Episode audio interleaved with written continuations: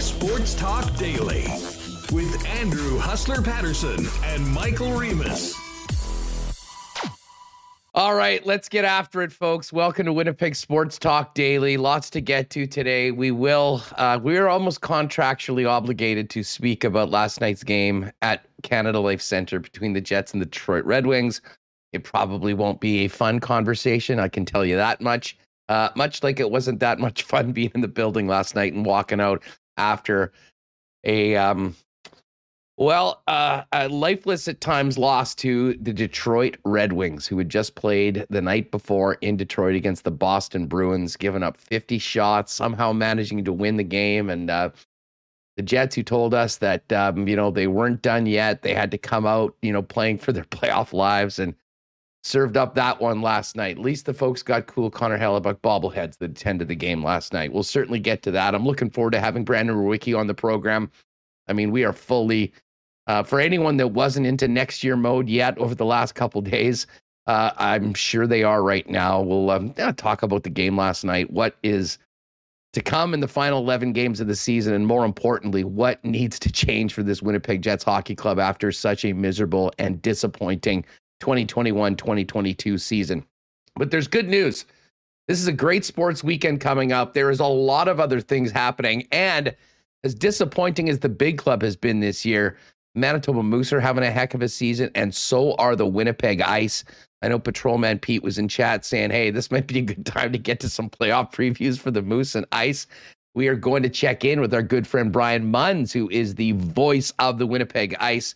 A big, big few games coming up at home for the Ice to finish up the regular season. We'll talk about that and look ahead to the challenge at hand for the Winnipeg Ice when they get into the playoffs. It's also Major League Baseball opening day, and I'm really looking forward to having Garion Thorne at DraftKings. We're really focusing on the Blue Jays, who actually don't start until tomorrow, taking on Marcus Semien, their old teammate, and the Texas Rangers. Gary is going to come up uh, first up on the program.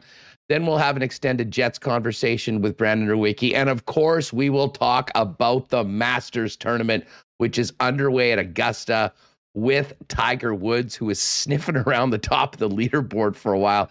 I can tell you as we start this program today, and for everyone that's with us live on YouTube, great to have you with us. Tiger Woods is even par playing the 11th hole right now.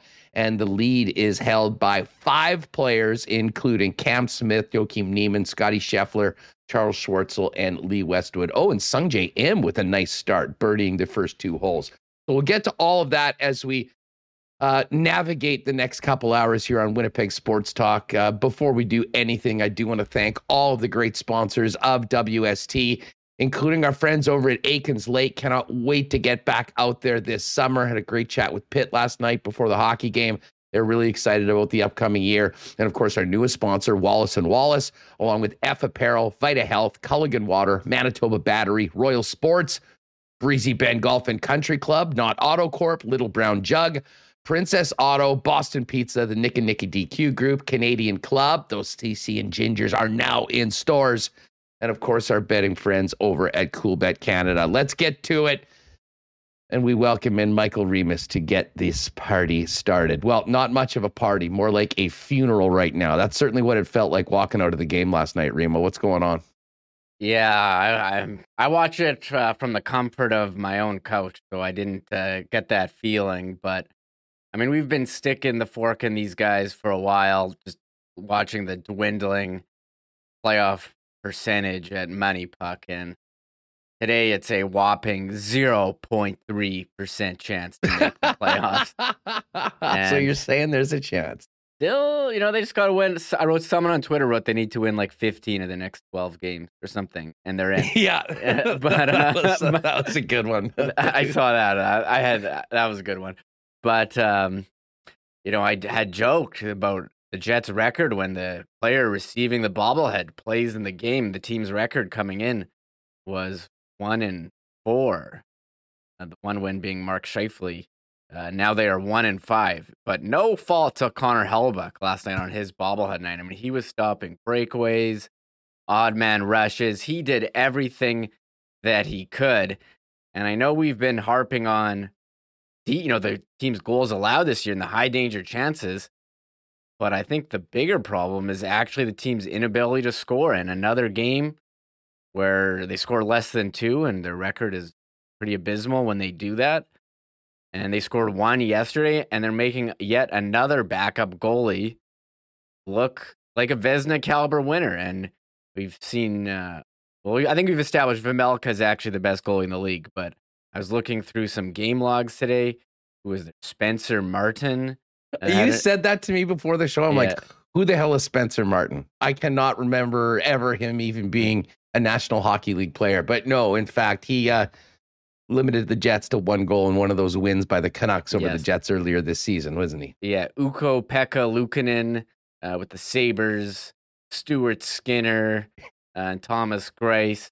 I mean, I just think over and over again the Jets find a way to make these goalies look good. And I looked at their, you know, goals for relative to their expected goals, and you know maybe they they're getting a bit unlucky, but I think it's just happening over and over again. It's a bit of a trend, but also I think they're giving up so many high danger chances. But Hellebuyck is keeping them in a lot of these games, as you've seen. And I mean, you look at the Jets' schedule the last, I don't know, a, month and a half. Like, when was the last time they played like a strong, complete game? And maybe the Tampa game, like March 8th, a month ago? That was that was a pretty good or night. The, I mean, the two Vegas games look good on the scoreboard, but no, if you that, recall how those games started, um, you know, I mean, listen, it was sort of the. I mean, we've been talking about this for a long time. I mean, the team in the team's inability to come ready to go and play a full sixty minutes.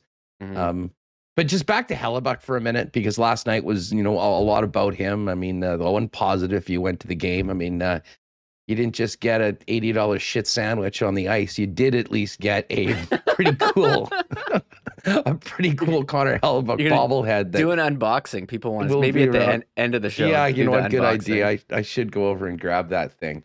Um, but listen, this guy deserves so much better. I mean, we've talked about it for a while how he's been the backbone of this hockey club, and you know, even over the past few weeks when the teams won games on the back of Hellebuyck, and, you know, we've seen those hel- uh, couple helmet presentations afterwards that the Jets have put out after wins. Um, and, you know, when, Hell, uh, you know, when Hellebuyck said, you know, last time, hey, guys, you know, we got to start a lot better, but a great win. Let's go. Let's go make the playoffs. I mean, he's the one, like, I honestly believe he believes everything that he says.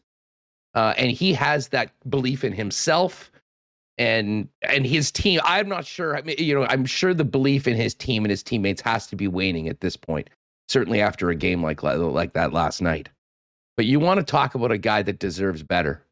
Um, he's at the top of the list right now and and certainly looking at the game last night i mean there's not there's no other guys that really stand out that go man this guy just did everything he possibly could have done for the full 60 minutes to help his team win that hockey game um, and really raise up the level of their teammates when they needed it the most.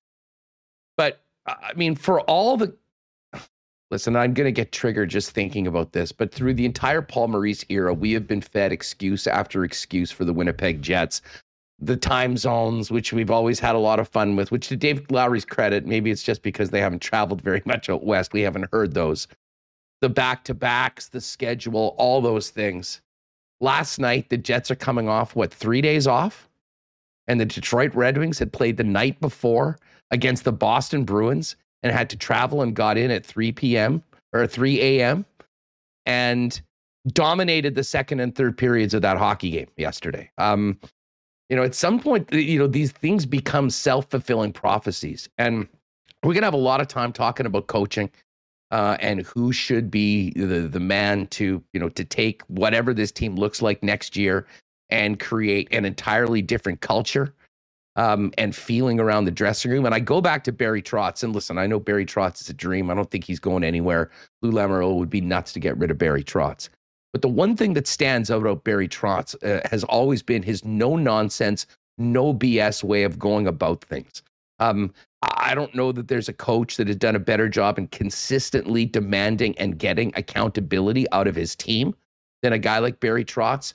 But also the fact that he never, and he said he'll never talk about the schedule. And maybe it's easier to do, granted, being a New York team where the travel isn't very much and, you know, going back and forth. But, you know, it's no excuses. And my God, we've heard so many from this team over the course of the last number of years.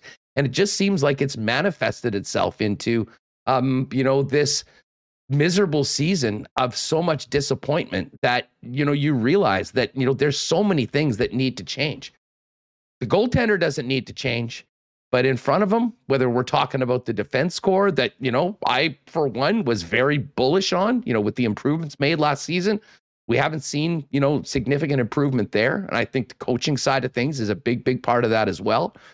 And then the forward group, Reem, I mean, you know, we've talked a lot about leadership. I'll get, I'll, listen, I do want to give Blake Wheeler credit. He's been playing very, very hard. And I think he always does, but he's been more effective. He's been making a difference over the last couple months. And if you want to talk about guys that have been coming to play and and and and making things happen over the course of the last little while, including last night, I thought Wheeler was pretty good. Um, but there's been too many other guys that at times have been disappearing, um, just haven't been effective.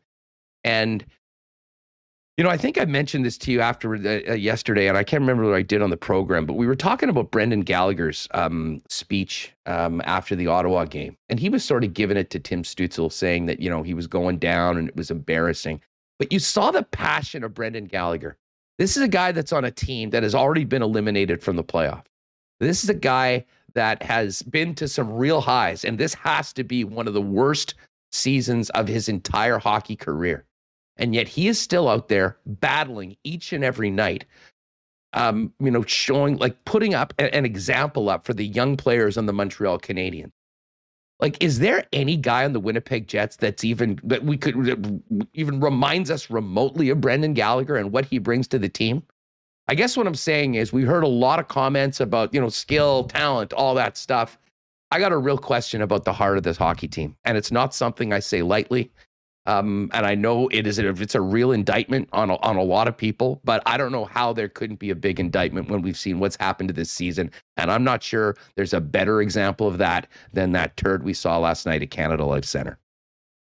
Yeah, and you talk about the players and leadership. Um, you know, Josh Morrissey, Kyle Connor came out after the game, spoke to the media, and I mean, what do you say in the dressing room after a game like that. And I agree. I never want to hear them talk about how hard it is back to back. We heard that, you know, they had no legs in Toronto last week.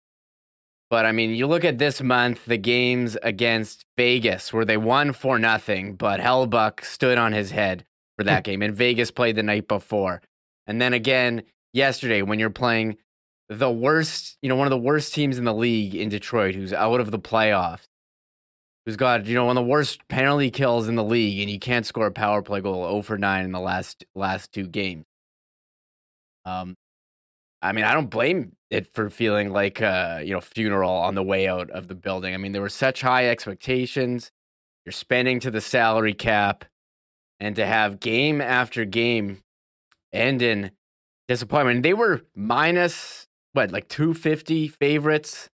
The goal total on the on the blind was 4.2 um from by the time the game went off i saw on tsn i was just before the game on uh, at a uh, at a uh, one of the spots i hit before the game it was up to minus 310 i mean they were a yeah. massive massive favorite. And, and listen I, when i say all this stuff about back to backs and stuff i mean there is a reality to it. I mean yes. you look at the numbers. I mean there is a serious drop off it is difficult but I mean, it can become a self fulfilling prophecy if you talk about it all the time. But the thing about it is, is in this case last night, I think they just assumed that the Detroit Red Wings were going to, you know, buy into it the way they seemingly have over the, all these years, and they would come up and they would just lay down for them, and that was it.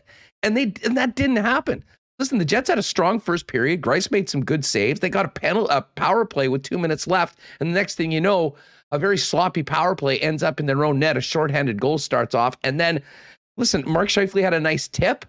I mean, there wasn't really a whole lot of significant great offense beyond some of the scoring chances that they generated in the first period.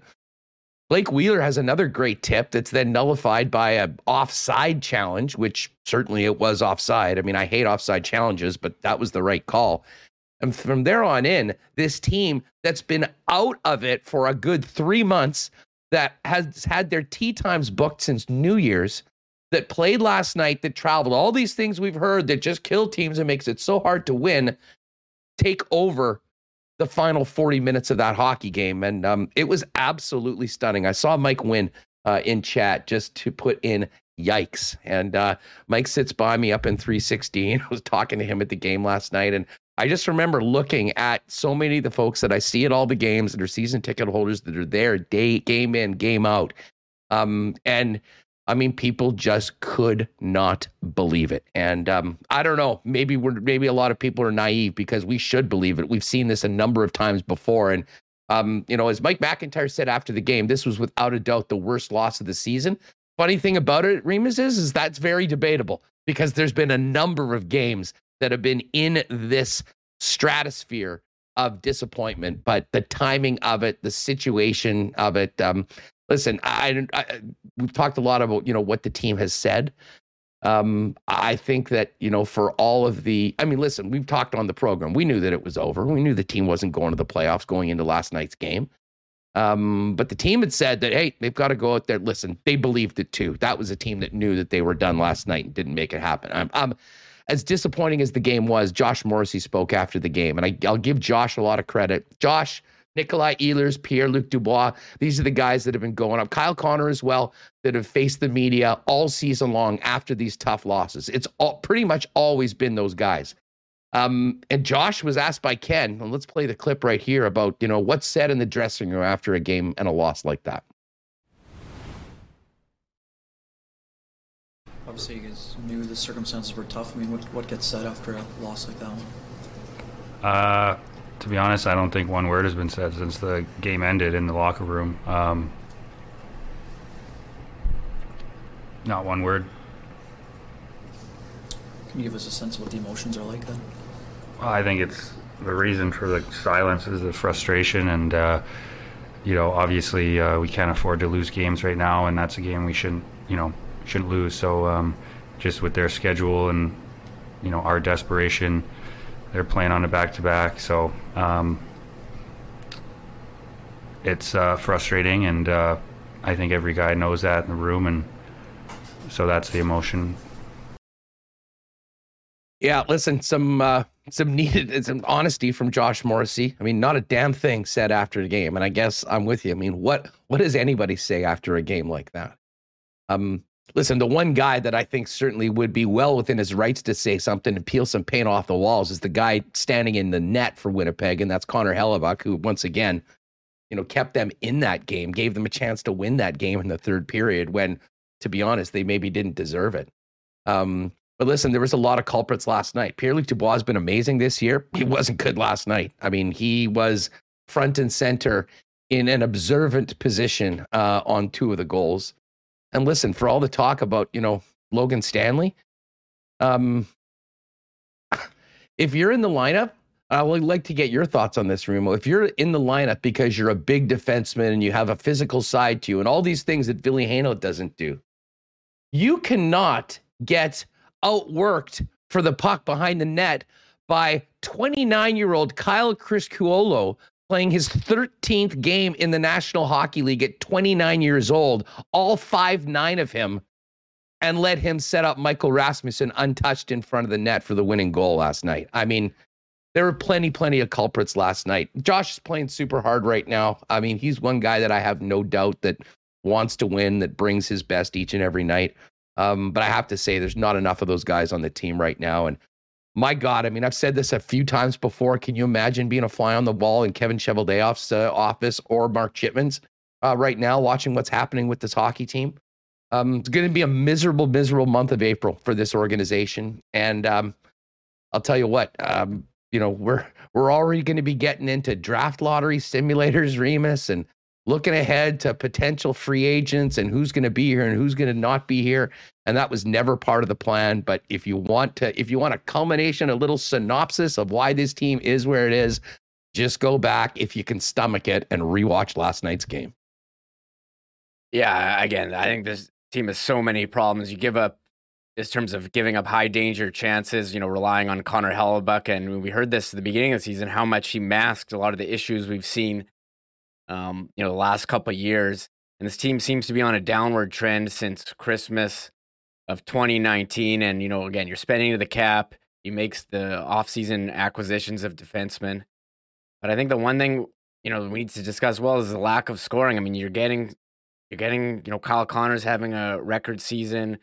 You know, Scheifele and Wheeler chip in offensively, Nikolai Ehlers when he's in the lineup. But after that, you know, not much. You look at some of the top teams in the league, you're getting like 10 to 15 goals from your third and fourth line guys. The fourth line, I mean, they don't even they don't even play, you know, maybe five minutes a night. And the third line, Adam Lowry had a stretch where he was scoring a lot penalty, you know, shorthanded goals, but um, you know, hasn't he wasn't there for the half first half of the season.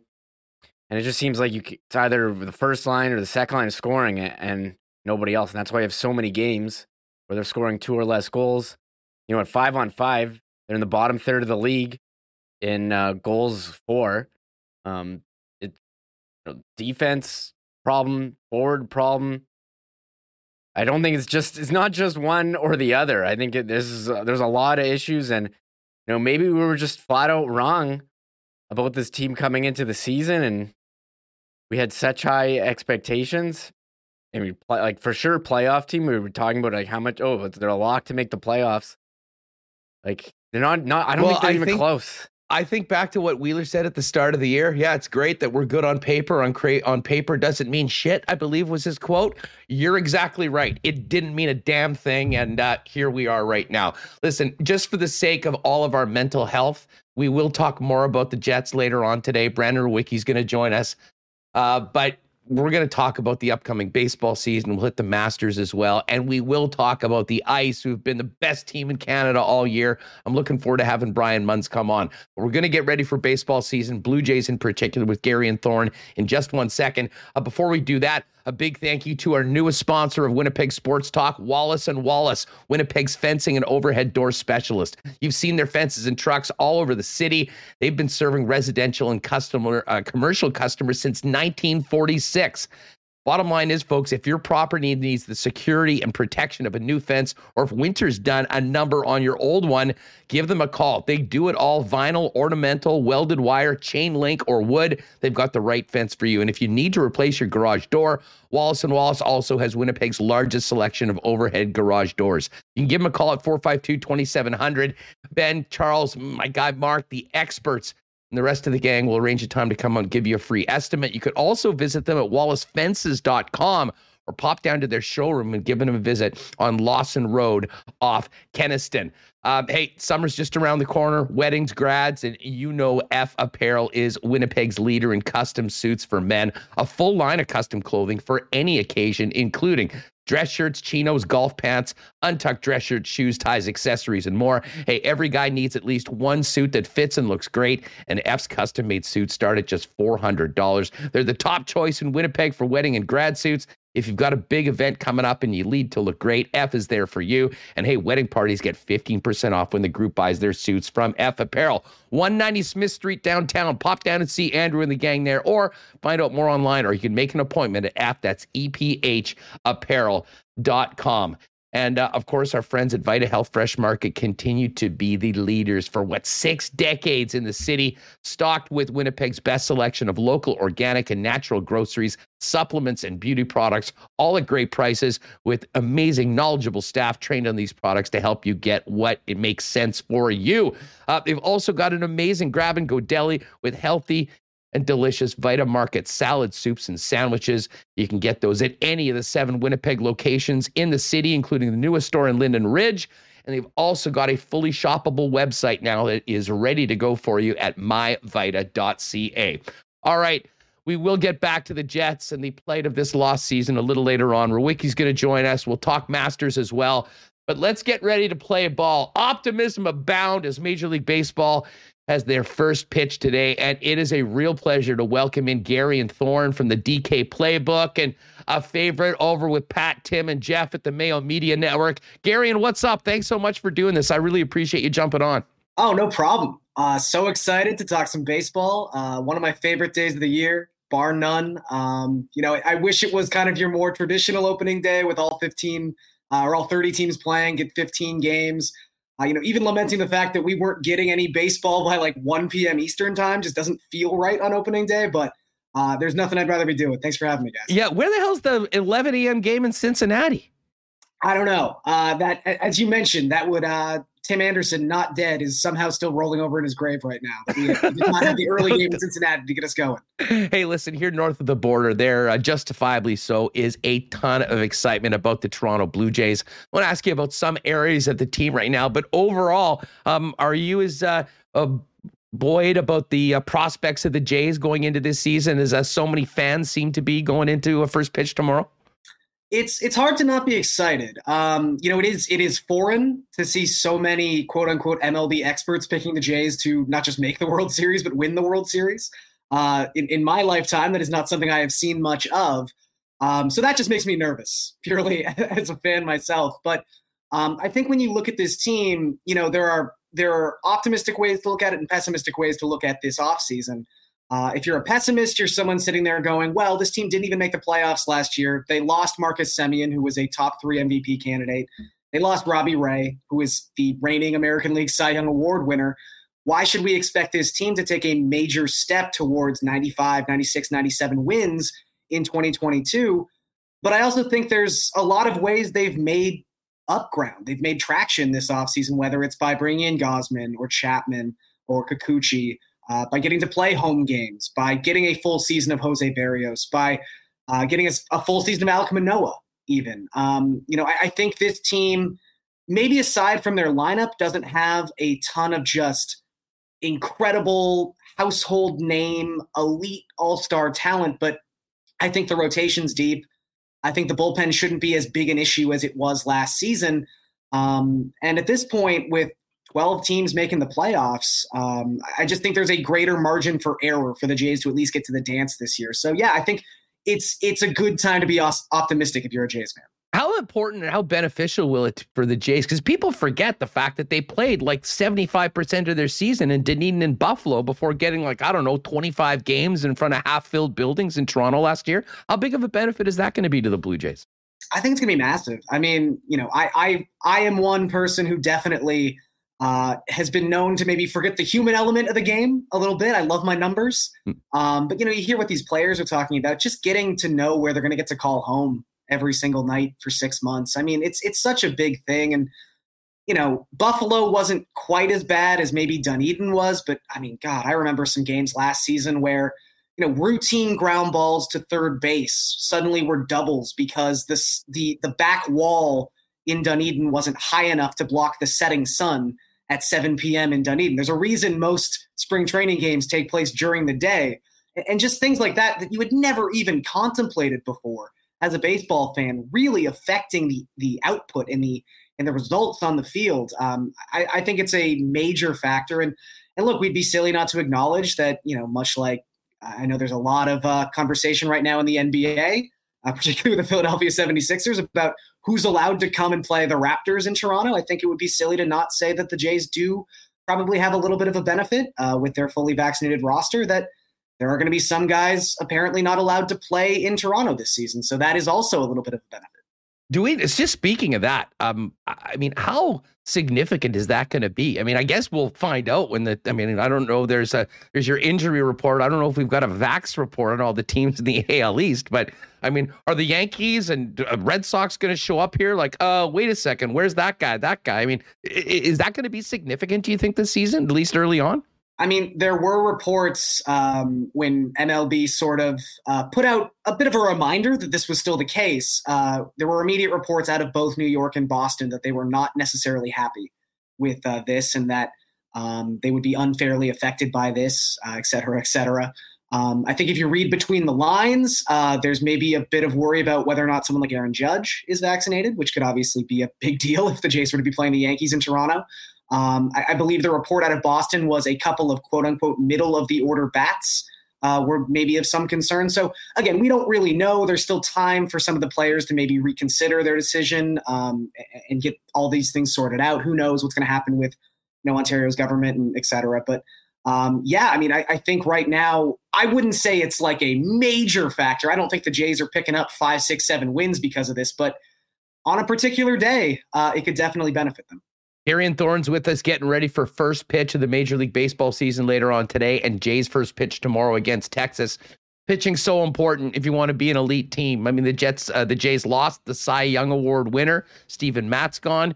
Fill us in on the rotation and how it compares to last year's.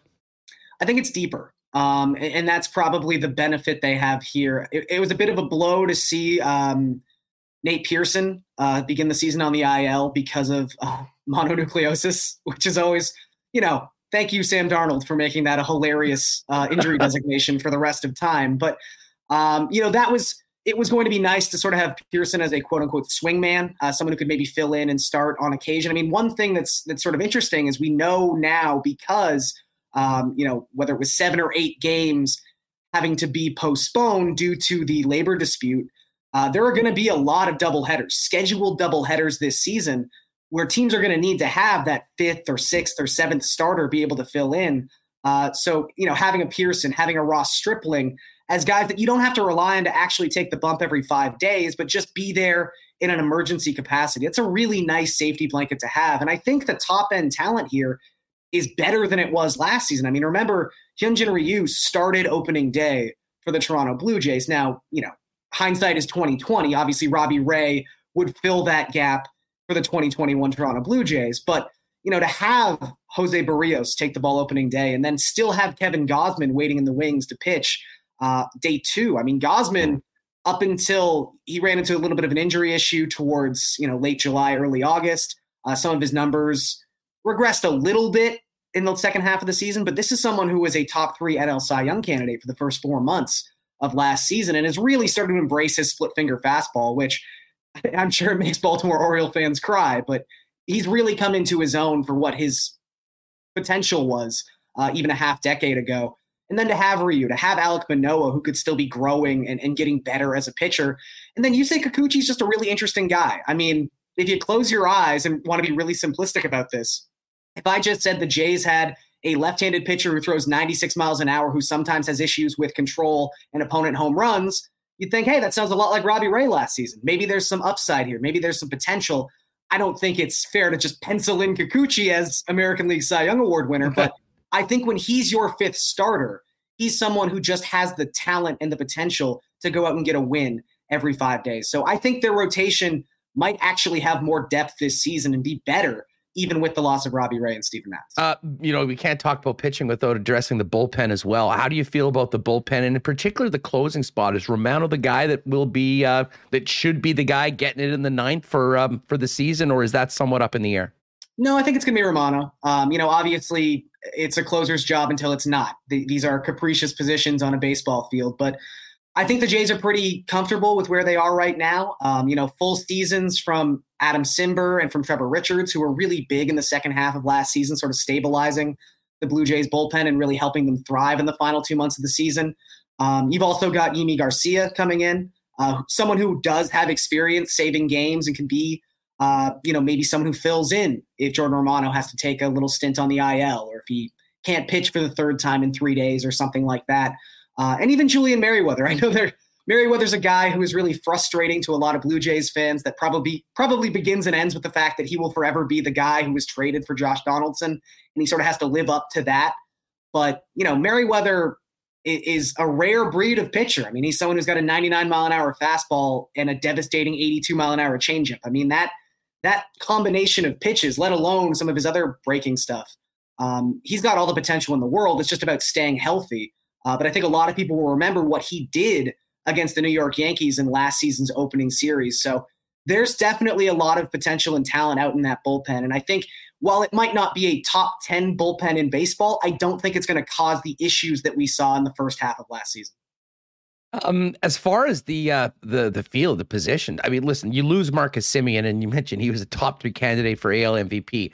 How do they replace him? And the addition of Matt Chapman, um, where is the be- benefit more on the defensive side that that he brings to the club, knowing that what a great defensive third baseman can do, not just for your pitching staff, but also for a guy like Bo Bichette at short. Yeah, I think that's that's really gotten a lot of buzz. Is uh, particularly when you look really deep into the defensive metrics. Uh, Chapman is so good to the shortstop side of third base that it really seems like Bichette can maybe play a little bit more up the middle, kind of cheat a little bit, um, and not have to worry so much about playing to his backhand side, which would be massive because we know Bichette, for as uh, as as athletic and as, as as talented as he is, he's been a little consistent in the infield. Uh, Chapman's just a really interesting guy. I, I think that you know uh, Marcus Semien even had a quote today um, talking about how Semien, or excuse me, how Chapman is an MVP level talent. Uh, he's just got to be able to get healthy again, and that's really again, if you if you want to be a, a, complete optimist about this uh, and take Chapman at his word, he's feeling a lot better than he was coming off of hip surgery last season. Uh, this is someone who suddenly just saw his strikeout rate go above 30%, despite the fact that it had been in the low 20% range uh, you know, in, in two of his big productive seasons in Oakland in 2018 and 2019, when he really was a bottom of the ballot MVP candidate. Um, so it'll be interesting to see what exactly uh, Chapman turns into. I, I think that he's probably not going to be the 2019 version of himself again. That's that's like the hundredth percentile outcome, but I do think someone who ends the season with you know 30 home runs, a 125 WRC plus, and Gold Glove caliber defense, that is definitely in the cards. And for the Jays, while that doesn't completely replace Marcus Semien, um, I think you've also got a nice little platoon at second base. I mean, it's it's not you know the the most ideal situation, especially when you're replacing uh, Marcus Semien, but I think Cavan Biggio and Santiago Espinal as a platoon is not the worst thing in the world. I think if if that's your second base option, if if those are the guys who are going to be hitting eighth or ninth in your lineup every single day, you've definitely got um, you know, that's a first world problem in the baseball world. no doubt about that. Um, this division, you know, it's kind of funny. You know, certainly talking with Feinberg, and I mean, I'm a big Chiefs guy. We've been talking about this AFC West and how this division in the National Football League is as loaded as maybe we've ever seen.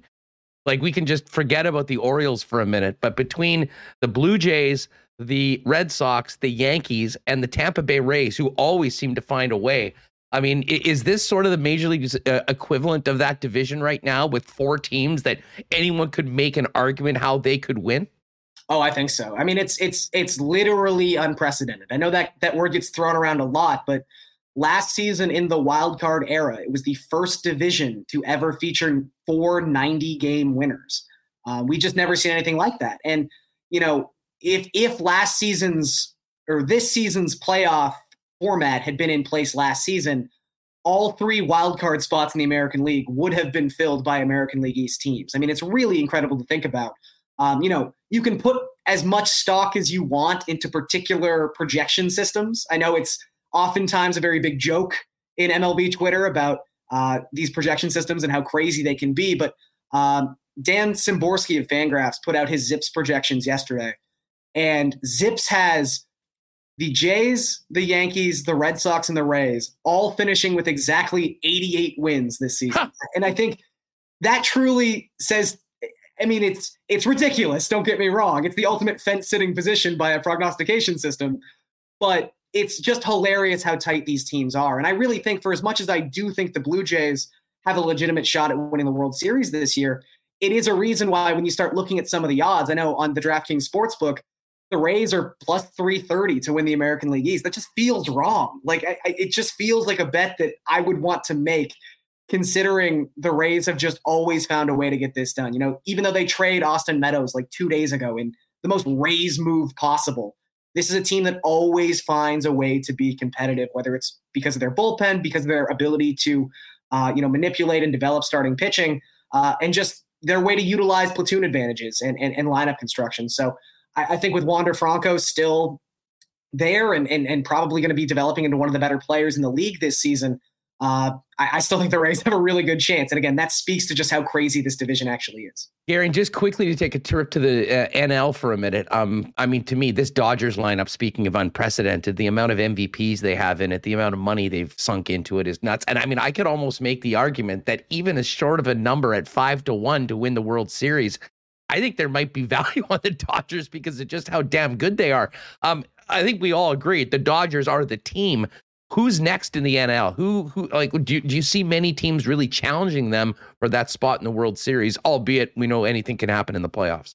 I mean, I think the Braves. Uh, you know, you, you got to talk about the reigning champions, I guess. Uh, but the Braves lineup, even today, without Ronald Acuna Jr. available, Uh, and he'll probably be back in, in early May, mid May. I think that's sort of the diagnosis right now. Um, they've got like Dansby Swanson hitting ninth in their lineup. He had 27 home runs last season. it, it is a stacked lineup in Atlanta. Their starting pitching might not be, you know, tops in the league. It might not really blow anyone away. But again, there's a lot of depth there. And I think that's important to just make it through a 162 game season.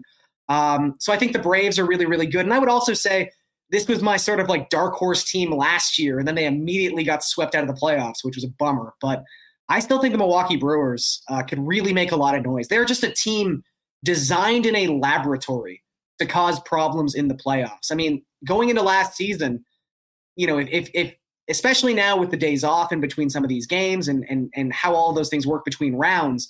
I mean, between Brandon Woodruff, uh, Corbin Burnes, and Freddie Peralta, you've argu- arguably got three of the top five pitchers in the National League in your starting rotation. Um, if you're throwing out those guys, even in five of seven games in a seven game series, let alone seven of seven games in a seven game series, I think you have to take a team like that seriously. And I think last time I looked, they were 15 to 1, 16 to 1 to win the World Series. I think those are pretty good odds. Garion Thorne's with us from the DK Playbook and the Mayo Media, Media Network. Hey, before we go, and I know we've been talking baseball, but I know you've done some great work on the NBA. I just have to ask you, what the hell happened to the LA Lakers this year? I mean, they are out of the playoffs. I mean, listen, I mean, we've been spending most of the time here focusing on hockey and whatnot, but it just seems almost impossible that a team with that much star power is not even going to be in the play in, which of course LeBron famously said was a joke a couple years ago. Yeah, it's uh it's it's I don't know if one of the better stories is the way to put it, but I've certainly enjoyed it. I'm um, here for it. Yeah, most most people are enjoying this, I think. Um look, it's it's probably too simplistic to just say injuries and make that the headline, but I think the thing to think about with the Lakers is when you construct a team primarily out of 35 year old former All Stars and Anthony Davis, if, you're not baking in a little bit of injury, I think you're kind of doing your projections wrong as a general manager or team president. Um, you know, it's unfortunate that they lost Davis for two large stretches of the season with different injuries. Uh, LeBron, obviously, starting to miss time, uh, dealt with knee injuries and ankle injuries throughout the season. But really, this comes back to just a decision that, you know, whether you want to say it was the management group or whether you want to say it was LeBron James made, but there were a couple different options on the table during the offseason. They had the option to sign and trade for DeMar DeRozan, who would have played for the Lakers in a heartbeat. I think that is the dream of DeMar DeRozan, who grew up in Compton and, and idolized Kobe Bryant. He would have gone there in a second. They had the option to trade, you know, Kyle Kuzma and uh, KCP to go after maybe a package of players centered around, um, you know, Buddy Hield, who, you know, not an amazing name by any stretch of the imagination, but a really good complementary player, especially considering LeBron's skill set. He's just a sharpshooter from three, he can handle the ball a little bit. Uh, they could have kept Alex Caruso in that in that situation, but instead they decided to go all in on Russell Westbrook, and it just went terribly, as I think a lot of people who have watched the NBA the last three four years could have anticipated. So I would have never thought they would miss the playoffs. I would have never thought they would have missed the play in tournament. But I mean, when you turn injury luck down to like 2% and you make some terrible roster decisions at the beginning of the season, this is kind of what happens. Gary, and this has been so much fun having you on the program. Uh, for folks that are fired up for baseball season that want to find more of your content, fill us in on what you've got going on at the DK Playbook, and of course, over with our guys Pat and the gang at the Mayo Media Network. Yeah. Um, so on the DK playbook, uh, I'll have DFS covered for baseball on Tuesdays and Thursday, or excuse me, Tuesdays and Wednesdays. I'll take a DF or a betting angle on Thursdays and Fridays. Uh, you know, always be popping up with some video content as well. I'm sure I'll be over talking to Pat and Tim about baseball at some point very soon. But yeah, follow me at Garion Thorne. Uh, you know, check out my work on the DK playbook, and it's gonna be a great season, guys. Who's got your nickel tonight in opening day? Uh, I really like the over in the Nationals Mets game. I think it is a terrible pitching matchup, so I'm going to go over nine runs in that one. It's my favorite. Beautiful. Let's start one and zero, Gary, and let's do this again sometime during the season. Thanks so much for the time. I really appreciate it. It was a lot of fun, man. Thanks, pal. There he is, Garion Thorne. Um, listen, I've been a big fan of Gary's work, and some of the funniest stuff you'll find on the internet is when he gets together with Pat Mayo, especially with Tim Anderson. Follow Media Mayo Media Network on YouTube and check out some of this great content that they've got. And uh, yeah, certainly if you want a real sharp edge when it comes to, I know Remis is into this daily fantasy as well as what's going on in the majors. Check out what Garion's got both on Twitter and over at the DK Playbook. All right, much more to come. We are going to get back to the Jets. Week is going to join us in a few minutes. Uh, first things first, though, a big thanks to Culligan Water for their great support of Winnipeg Sports Talk. Culligan have been the leaders in the water business for your family or your business for over 65 years here in Winnipeg and Manitoba as a family owned business. They've got it all water softeners, filters, bottled water coolers, whole home systems, drinking water systems, and city-wide water delivery services, as well as commercial and industrial water products and solutions for your place of business. Pop down and see them at 1200 Sargent Avenue or give them a call at 694 5180. You can find them online and all the services they've got here for the home, cottage, or business at Culligan, drinkculligan.com. Of course, the spring is here. Donnie and the guys at Manitoba Battery are switching over the shop from all automotive batteries all the time through the winter to everything that you need to dominate both spring cleaning and summer fun. Whatever the tools you're using for your projects, whether it's the drill you've got, uh, whether it's some farm equipment, Manitoba Battery can power you at the best price in town. And as we look ahead to this snow finally leaving, despite this ridiculous weather we've got right now, uh, boats, ATVs, golf carts, and more to get the most out of our Manitoba summer. Manitoba Batteries got it for you. They'll deliver anywhere in the city with same-day delivery when you order by 1:30 in the afternoon at a much lower price than you'd have to pay at one of the big box stores. Manitoba Battery, home of the best prices in Winnipeg. They're at 1026 Logan Avenue, and you can find them online at manitobabattery.com. Well, hey, we just had a great baseball conversation with Garion Thorne. Opening day for the Jays is tomorrow. But if you Jays fans want to get geared up for first pitch, make sure to head down to Royal Sports. And listen, there's so much more than just the big leagues there. I did get quite a few comments. I wish I had it on me right now on the Winnipeg Whips hat that I uh, was wearing at the game last night. Um, an incredible exclusive line of old school Winnipeg hats are also available. Winnipeg Whips, uh, purple 1996 inaugural season Manitoba Moose, 80s Blue Bombers, and I believe they're expecting very soon a vintage Goldeyes lid going back to the inaugural season back in 1994. And of course, soccer equipment, baseball equipment, uh, softball, and more. Bikes, everything you need to make the most of spring and summer is waiting for you down at Royal Sports. It's 750 Pembina Highway, and you can uh, check them online at Royal Sports Pembina on Instagram. All right, let's get Remis back in here. Brandon's going to join us in a few minutes right now. Uh, Remo, I, I, know, I know the timing of getting Garion on was great uh, because, of course, it is opening day, but you have also been spending quite a bit of time the last two, three nights doing all your baseball drafts. Um, uh, what do you think of the Jays as uh, kind of bounding off that conversation we just had with Garion? Yeah, it's been busy. Uh, I couldn't do anything Monday and Tuesday night. I was sitting on my computer doing drafts. I mean, I think you have to like the Jays. Um, you know, they lost, as you said, lost Robbie Ray, but you bring in Gausman. I think you know, even though he didn't win the Cy Young, that might even be an upgrade in terms of track record. Uh, you hope that the bullpen can be better and, and solidified with Jordan Romano, and that could have been the difference between playoffs and not playing at home. Uh, you know, having a full season of Jose Berrios. I mean, team seems loaded and ready to go for a, a playoff run. Uh, Vlad Guerrero Jr., you know, um, MVP, you know, between him and Ohtani. Like, sorry, he doesn't also pitch, but uh, I mean, he's a candidate for that. So, I mean, they're pretty loaded. I mean, we I didn't mention Teoscar Hernandez, who low key, you know, might be better than George Springer, who they signed to that big contract. So they have so much talent up and down the lineup. Rotation is solid, bullpen solid. You're playing at home. Now it's time to put it all together. The one thing working against them is that they play in this division just seems uh, so tough every year. Uh, the Yankees, although, while they're not, you know, the juggernaut that they, you know, used to be, they're still very strong. Boston is kind of in the in the middle. Tampa and Tampa's always very good. I mean, the Orioles aren't competitive, but the rest of them are, and that's a lot more than the other divisions out there. So I think that would probably be the biggest reason to bet against them, as he said in the Zips projection system, which uh, I do look at.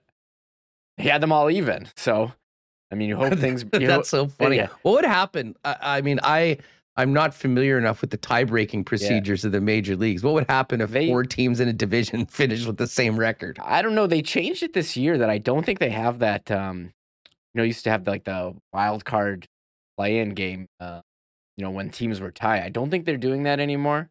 That was one of the change, one of the many changes this year, which include uh, having DH in the NL. But uh, I mean, I've seen the ratings for J Spring Training. They're they're very strong. So you know, once the season gets going and underway, um, I think after maybe the first month, you know, people are going to see, hey, this is a pretty good team, and I know a lot of people very excited. You know, the, we're talking about the Jets, how depressing it is, and we've seen comments in chat. Feels like a funeral in here, and this is depressing. Blah blah blah. But I think the Jays you can really get really excited about.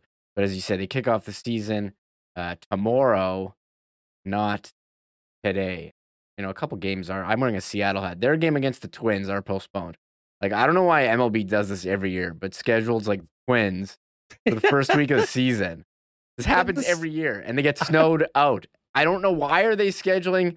Yeah, The it's, it's the Twins, the Twins, and Colorado in first Yeah. week of the season. There's inevitably a blizzard in one of those two cities, and they end up missing out an entire. And listen, missing a three-game series right now due to Mhm. weather is really going to impact the schedule later on. As Gary had mentioned, I mean, there's a lot of scheduled doubleheaders this year because Yes, of sort of you know the late start of the season and trying to cram everything together. Um, so, anyways, we will see some great comments in chat, by the way. Um, and the Barfly says, anyone remember the Whips old baseball stands at the south end of the stadium? I mean, listen, I, I and I think many people weren't even born then. Would love to hear more about that if anyone had some experience back in the early '70s at the uh, the stadium for the Winnipeg Whips. I do remember that the uh, I do remember the Goldeyes first couple seasons, um, as well as a game where the Goldeyes played against the uh, a Blue Jays roster, which included Cecil Fielder, and Cecil was like check swinging homers into that ridiculously short porch in left field. Pretty funny, uh, pretty funny baseball memories. And of course, we do have Goldeye season coming up. I'm very much looking forward to having Andrew Collier on. Speaking of things to get you feeling good and excited about, think of summer, think of baseball, think of crowds back at the ballpark, and another great Gold season. And I won't give it away, but for guys like myself and Remis who love what is available at the ballpark as much as the game itself, and I'm talking about the amazing concessions down at the ballpark. Holy smokes, do they have some amazing additions this year? We'll have Andrew Collier, the GM, come on the program relatively soon to tee up the season. And hey, another great thing too, and we'll start talking about Valor FC. Valor doesn't play at home until the 1st of May, but today is also the first game of the CPL. And I think that with the incredible excitement about Canada qualifying for the World Cup, I certainly am hoping that that means some, you know, increased support and new fans coming out to check out the uh, Canadian Premier League, including our own Valor FC with Phil Dos Santos in his first full season as the uh, as the head coach. Listen, we're going to get Brandon on in just one second. Let's do a quick Breezy Bend golf report and take a look at the Masters leaderboard. Of course, Breezy Bend are great partners when it comes to golf. I cannot wait to get out to the course this season. Um, if you are interested in maybe the most premier home for golf for you and your family in the province, um, it, very full this year. They've had incredible success over the last couple seasons growing the membership base and making incredible uh, additions and changes to the course. Give Corey Johnson a call, find out what's going on with the waiting list. And certainly, if you're thinking about uh, an incredible spot for a wedding in the future, Breezy Bend the spot too. All the information's there at breezybend.ca. A very quick look at the leaderboard. Uh, Danny Willett, former Green Jacket winner, and maybe the greatest bet I ever made, 100 to 1 to win that event. Shout out to Feinberg and Mayo who got me on that one. Danny Willett is tied for the lead right now at three under par. He's playing 16. Other guys at three under. Daniel Berger on his back nine. He's on 15 right now. Cam Smith and Yoki Niemann both at three under. They're playing 14. And Sungjae Im, birdie the first three holes. He's three under, and he's just playing the sixth hole right now. Uh, as far as Eldrick Tiger Woods, He just got back into the red, one under par for Tiger, playing 14. All right, let's get to it. Brandon Rewucki joins us right now. And listen, Brandon, we're going to have to talk Jets for a minute. But uh, quickly, I know you've been very busy today, but part of it has been at least keeping one eye on the tube and watching Tiger. What have you thought about the uh, early part of Thursday at the Masters, and in particular, Mr. Woods' performance? Yeah, early MVP so far has been um, Josh from Blues Clues. So shout out to Blues Clues for throwing it on the laptop and giving me the TV screen for a couple hours this after earlier this morning. Um, but I mean, T- Tiger's looking pretty good, man. But man, it's tough to watch him walk out there. Like he, I, I wonder what he's gonna be like come Saturday, Sunday. But how could you not be impressed with Niemann, man? I mean, I one of the announcers said usually your uh, your your ball speed isn't uh, higher than your weight, but that's the case with this kid here, and and he's he's looked pretty damn impressive so far. I, have been I've been pretty impressed by what he's put together here, and I'm not surprised. I, I think you're in the same boat too to see Cam Smith up at the top of the leaderboard already. Don't be shocked if he's uh, in that same except, spot come Sunday. Well, no doubt, except for the fact that he doubled number one.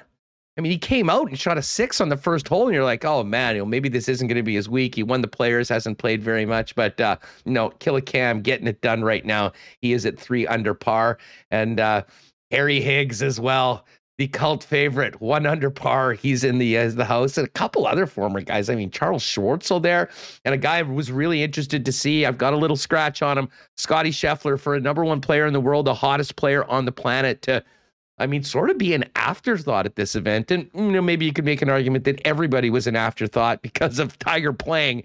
Um, but it's interesting to see him. He's two under par playing the 12th hole. Listen, we'll maybe get back to a little more Masters at the end of the conversation, but let's get to it. Um, we've had a lot of great Jets conversations on the program. I think we all knew that this team was not going to the playoffs, but I'd said yesterday on the program, you know, you got 12 games left. I mean, this season isn't over as much as the playoff hopes, for all intents and purposes, are. Um, I said yesterday I wanted to see a bunch of players playing for pride, playing for their jobs, being professionals out there. Um, and we really, I mean, of all the times to expect a win, you've got the Detroit Red Wings coming in, traveling the night before, being one of the worst teams in the league. Um, and then we saw that last night. I mean, I, I will be honest, I'm still a little bit, you know, beside myself about that game being in there last night and just how disappointing it was. And in some ways, I kind of thought it was maybe a culmination of the entire season. If you want to see what's happened to the Winnipeg Jets, um, hold your nose and watch that game again. I mean, well, what did you see last night, Brandon? I'm honestly surprised that you're as shocked at what happened there because you're right. Like that's there's your 2022 Jets in a nutshell, right? And you can make the case that, you know, over the last month or so, no, and I don't even think it's close either. No team's been as bad as the Red Wings.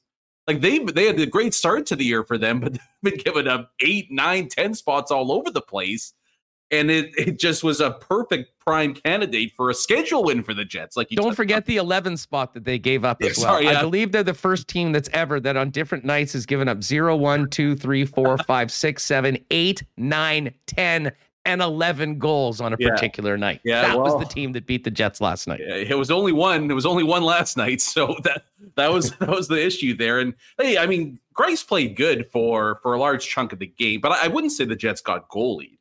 And I, I think maybe the most disappointing part was that I liked the first period from the Jets. They they kind of did what you would expect them to do in the game. But who was the better team minute after minute after minute as the game went on? The Red Wings just kind of slowly took over control of that game and you know they they earned that win. They they were full marks for the W. So I'm honestly not surprised. Disappointed, sure. I mean, there there's no excuse for them to lose to a team as bad as the Red Wings, but this is what they've done all year right? They've gotten lucky, to be honest, to be in the spot that they're at, getting the bonus point against Buffalo, Arizona, Columbus in this past week and a half alone. But the Jets, when's when's the last time they kind of blew out a team? Like when's the last time they they really took it to the opposition for the course of let's just say 50 minutes, not even 60 minutes. I feel like it's been at least a month. Well, yeah, it was Tampa of all teams. Oh yeah, yeah. Tuesday yeah. night in early March. Um, But you know what? And I mean, I was thinking this like in a lot of ways, the team just looks so rudderless right now. And I'm not sure whether so much was put into Paul Maurice and it was Maurice's club and, you know, the strange way that he left and the circumstances around it. I mean, we haven't seen anything really get better other than maybe a blip in the penalty kill from Dave Lowry going forward. Um, but you know what I mean? I, I just uh, last night a couple things that came to mind. I went out, I was holding that Hellebuyck bobblehead, and I just felt terrible for him because this is a guy that has given this team so much and all of those players so much. And frankly, you know, raised the performance of this team over the course of his tenure here um, to levels that probably in a lot of ways the team maybe didn't deserve. Um, and then to have a, a, a performance like that in front of him, um, you know, and he's been the one guy, if you've noticed, I mentioned these helmet presentations earlier. Um, you know, the last couple games where he's been given the helmet for obvious reasons, there was no one else you could give it to. Um, you know, he kind of said, Hey, we got to do a couple things better, guys, but let's go and make the playoffs. Like upbeat and unwavering belief in himself. But I have to admit, I mean, even a guy like Connor Hellebuyck, the unique individual he is, I imagine that the belief in some of the guys in that room has to be waning right now. Yeah, I, I thought at first you were going to say you were going to go all Philly and, and toss one of the the hell the Hellebuyck bobbleheads onto the ice there, but it's it's good you held back. I mean, how can't you feel? It's it's three years in a row now where it's just no. Eh, eh, Remis like this. It reminds me of Felix Hernandez with the Mariners when he was winning. So, like you got to give a guy a little bit support. It, it's it's like an ace pitcher that's getting one or two runs a game. That's that's been Connor Hellebuyck here in Winnipeg. And I mean, hopefully, hopefully it's not to the point where because you know how fiery of a competitor that he is, that he's looking, yeah, you know, I'm not getting much help here. Maybe I need to go elsewhere. You hope that he hasn't reached that point mentally because then things get really, really dicey this upcoming off season here. I don't think it has, but you know, it's it's it's not difficult to envision a scenario where where Connor Hellebuyck might demand either I get more help or I find a team that gets me more help. But even in a game against the Red Wings, he's making stops to either keep it a one goal game or to keep it a tie game the whole time. I, he's it hasn't been the most stellar campaign for him, but I, I, would say that especially in this past couple of weeks, you know, holding on to the the slightest of hopes for a playoff push, that he's really elevated his game. I don't know if the numbers, you know, the raw save percentage necessarily outlines just how how strong Connor Hellebuyck has been to try to drag this corpse of a team into the second wildcard spot. You know, I think the Grind Line podcast has just popped into the chat, and I believe that's a Wings podcast. They say, What's up, everyone? Great game, right? hey, you know what? Own it. Someone needs to feel good about that one last night. And I tell you what, it's not everybody else in this chat room right now or the Winnipeg people that are watching this game. Uh, but you know, credit to the Red Wings. And I've said this earlier, Brandon. I'll interest, get your thoughts on it. I mean, let's face it, this team stinks. They've been out for three or four months. We're making tea times for, you know, next month at New Year's. Um, and they've been getting killed lately. For them to play the way they did, like we're so used to, and again, this goes back to, I mean, really a long time. I mean, we always loved listening to Paul Maurice. But I mean, Maurice would spin these tales of the hardest travel in the world and the back to backs. And we heard it over and over again. In some ways, it became a self fulfilling prophecy. And it sort of became this team that last night has thought, you know, has had this, oh, it's so hard to win that way. And we saw what happened to the Jets after a good first period last week in Toronto in a game they had to have and they were up to nothing. It almost seemed like the Jets expected that, well, the situation the Wings are in, they're just going to pack it up and, and leave. And they didn't. I mean, for that team to dominate the game the way they did in the second half, in the situation that they were in, um, is one of the most damning things about what happened last night. Hey man, if if the Jets were as good at making excuses as they were at playing hockey, they'd be somewhere just behind Colorado for, for tops in the Central Division. I, this is something that's bothered me for so long. All the all the schedule and the travel, like like no other team in the NHL time zones. Except the We're gonna make a special shirt, My time God. WST time zones shirt. that's just like that's bothered me for so long. But I I like the Red Wings. I you know they were kind of in it in the first couple of months of the season, and they've kind of fallen back to where I think everybody expected them to be right now. But man, I, I don't care that he's a rookie. That that Seider kid is already one of the best defensemen in the NHL. Dude, Like- what a stud. Oh. What a stud he And is. do you know- remember the draft when when uh, that was Stevie Yzerman's first pick, sixth overall, and everyone's like, I wonder who Stevie's going to take. It, it's this German kid, and uh, there was a lot of people going, I don't know, that might be a bit of a reach here, and he's. I like. I mean, I don't even think it's much as good as Bunting's been. I don't think it's much of a debate for the Calder, but I, Oh. I'd be very intrigued to see how high he he'd push in the voting when it comes to to the Norris Trophy even this season. Well, I mean, he he should listen. Absolutely, Calder. And I'll tell you what, we also got a chance to see Lucas Raymond last night that has some real world Crazy. skill and, and talent. And keep in mind, these were seasons when Detroit were expecting to potentially win the lottery. I mean, they were Yeah. that, and they kept on going down a couple years in a row. But you know, credit to them. We saw a couple really great, uh, great uh, players last night. Um, and listen, uh, you know, it'll be fun to see them. And I was thinking about the Red Wings and sort of where the Jets were because I don't think we've ever thought, I certainly haven't thought about the Jets being a team that, you know, you would ever actually blow up when you've got, you know, the contract signed with the players like Nikolai Ehlers and Kyle Connor and Connor Hellebuyck and Josh Morrissey and whatnot. But man, dude, I was spending a lot of time this morning thinking about where this team is. And maybe it's just, you know, you're still feeling, you know, the, the bad after the game last night and so disappointed. But I mean, a lot of ways, this team and the organization is as rudderless as it's been at any point going forward. And you looked last night, like in that game, and I thought Dubois had a real rough game, certainly in his own end. And that's something that he's actually been quite good at this year. You see things falling apart from the the places that were strengths, with the exception of Connor Hellebuyck. I look at the team, and you know, with the exception of a few players, I don't really think that there's many untouchables. But it also gets me thinking, like, in addition to an assumed entirely new coaching staff, which I think is absolutely necessary, you do wonder from the general manager's chair. I mean, do they realize that maybe this is more than just you know one or two changes and bringing a couple lower, uh, you know, younger players in? I, I mean, maybe it's time to think about some a, a- really significant shakeup to the core, more than just you know one player, as I mentioned. Yeah, it's it's obviously the biggest decision that's going to be made this offseason is there, there's the two routes, right? Everybody knows the Calgary route where that team looked rudderless last year, and now they're the second best team in the West and have a decent chance of going to the Cup Finals. You can go that route, and, and it can work. I mean, there's a lot of teams that you know just change the coaching staff too, and, and don't see any kind of significant improvement to certain areas as well. So it's not a guarantee that you do that, and, and that's what you get happen to your team just a couple months later. But there's also the Minnesota Wild that moved on from their leadership group. And they they took a loss, right? They took a loss on the cap. They took a loss talent wise too, but they've arguably improved because it allows a new leadership group to take over and, and it's almost like a breath of fresh air for a team. And and that's there's a lot of people around the NHL, never mind in Winnipeg, but I've seen Ray Ferraro mention it. I've seen Craig Button mention it that the Jets are just stagnant as a group. Like they- they're just kind of they're just stuck in no man's land right now, and that that's how they play a lot of nights too. Like in that game against the Red Wings, and you know, like Logan Stanley isn't the problem, but I mean, a six foot seven guy losing a, a puck battle along the back of the wall as easily as he did. to a five nine American leaguer, That- 29 yeah. years old. I mean, this guy, we looked it up. I said, I said to Rios, I'm like, who the hell was that 42 last night for Detroit? And we had to go look up. Oh, it's Kyle Criscuolo. Uh, four games in the league this year. That was his second career NHL assist. His only other NHL experience was nine games with the 17 18 Buffalo Sabres. And I don't think I need to remind you how terrible that team was. And listen, I got a lot of respect for guys that spend a lot of time in the American Hockey League.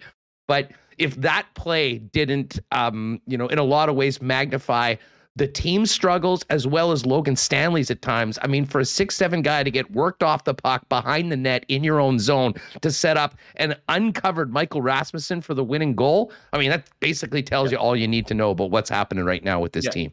two whacks at it too, by the way. Not not just one, a couple whacks, which is again par for the course. But that that's what I'm talking about. Like it, Stanley's the where's the goat horns on the play, but that could have been basically any jet.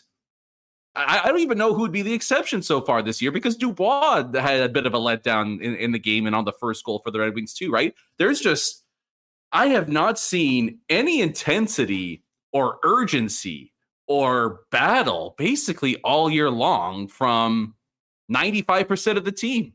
Like it's just it's crazy. Like I, I and I don't know what you do at this point because it does feel a little bit like there's something rotten with this team. And if that's the case, you can't just bring a new coach in and expect something significant to change next year. But at the same time, you know, if you do move guys out, you're you're probably losing in the talent department. And it's it's tough to win hockey games consistently if you don't have enough talent. So like they're I, I just I don't think any of us really know what the right answer is right now. But the main thing is what we've seen over the course of this season just can't happen anymore. It can't happen again. And and if the Jets went up and played a team like the Minnesota Wild right now, for example, it, it would just be night and day. Like you watch the Wild play, and sure they have guys like Kaprizov and, and Zuccarello and, and Fiala, but if you want an inch of ice, you're going to have to earn it. Like the Minnesota Wild, better than any team in the NHL, are, are physical. They skate with pace and intensity, and they make you earn ice, passing, goal, all that. The Winnipeg Jets might be the easiest team to play against in the NHL, right? Like they they might not be the worst team, but I think they're the easiest team to play against because you don't leave Winnipeg after 60 minutes and feel black and blue all over, or at the very least have to work for for you know the hard spots on the ice, right? I mean, what did Bruce Cassidy say? Well, I was just going to bring right? up Cassidy because that comment, and you never hear opposing coaches you know, talk about their opponents like that. And I mean, I don't know whether it was just a complete lack of respect for Winnipeg and what they've done so far this season, because I think they do realize there's a lot of good players on this team. But he sort of matter of factly said, well, I mean, look at Winnipeg. They have a real tough time in front of their net. They have a tough time protecting slot shots. I mean, that is what maybe the most damning indictment of a team, especially a team that's supposedly good and, you know, has the tools to to be a good team that I can remember. And I got to tell you, he was absolutely spot yeah. on, Brandon. We're seeing example of it night after night after night. Yeah, and he's like, he's basically, what are you going to do about it? this is this is what you're terrible at, and we're going to go ahead and exploit it, and that, that's what ended up happening. And th- the funny thing too about that is, it's not like I know a lot of people say it's a size issue, the team isn't big enough, or, or, or things like that. But like we saw last night, Brenden Dillon and Logan Stanley have been very poor in front of the net so far this season. If anything, it's been two of their smallest guys in Morrissey and DeMelo that have kept a pretty clean sheet in front of their net. Like it's it's I don't think it's to just call it a size issue is is too easy for me.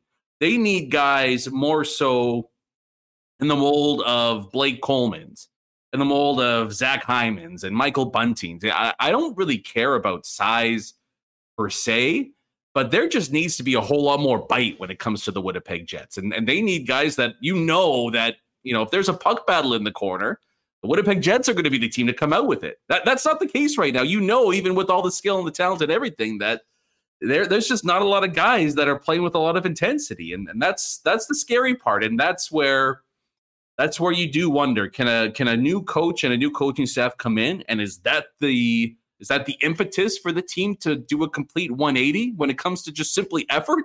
Or is it going to have to be, you know what, a coach comes in, but we have to move one or two guys out to enforce that message to let everybody know that last season, inexcusable, unacceptable, and there has to be a better path for us moving forward. Yeah, I mean, I think it all starts with accountability, personal accountability, and you know, some Listen, the Jets have never been accountable outwardly. I mean, you know, they keep it all inside, you know, the coaching staff, and that's been the MO of the organization from the get go. I mean, never really, um, you know, is, you know, called it the way everyone sees it. Everyone knows exactly what the situation is. And I mean, I think that's sort of part of the reason that I really do feel sorry. I mean, it's the usual suspects that get rolled out here after every one of these losses Josh Morrissey, Nikolai Ehlers, Kyle Connor, Pierre Luc Dubois.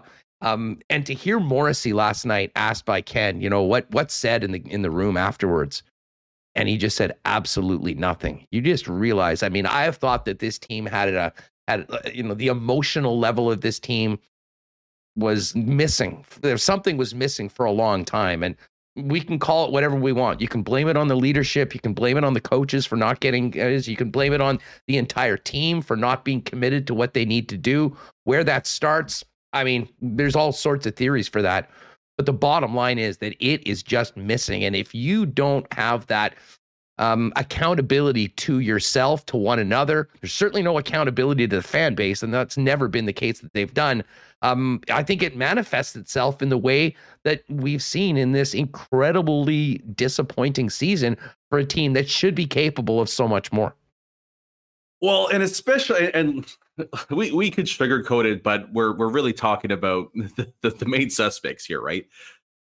Just imagine being a guy like Pierre Luc Dubois, for example, who you know bad game against Detroit, but for the most part has busted his ass all season long. Physical presence, you know, pretty solid offensive production. All looks like stuff. he actually cares every time he goes out on the ice.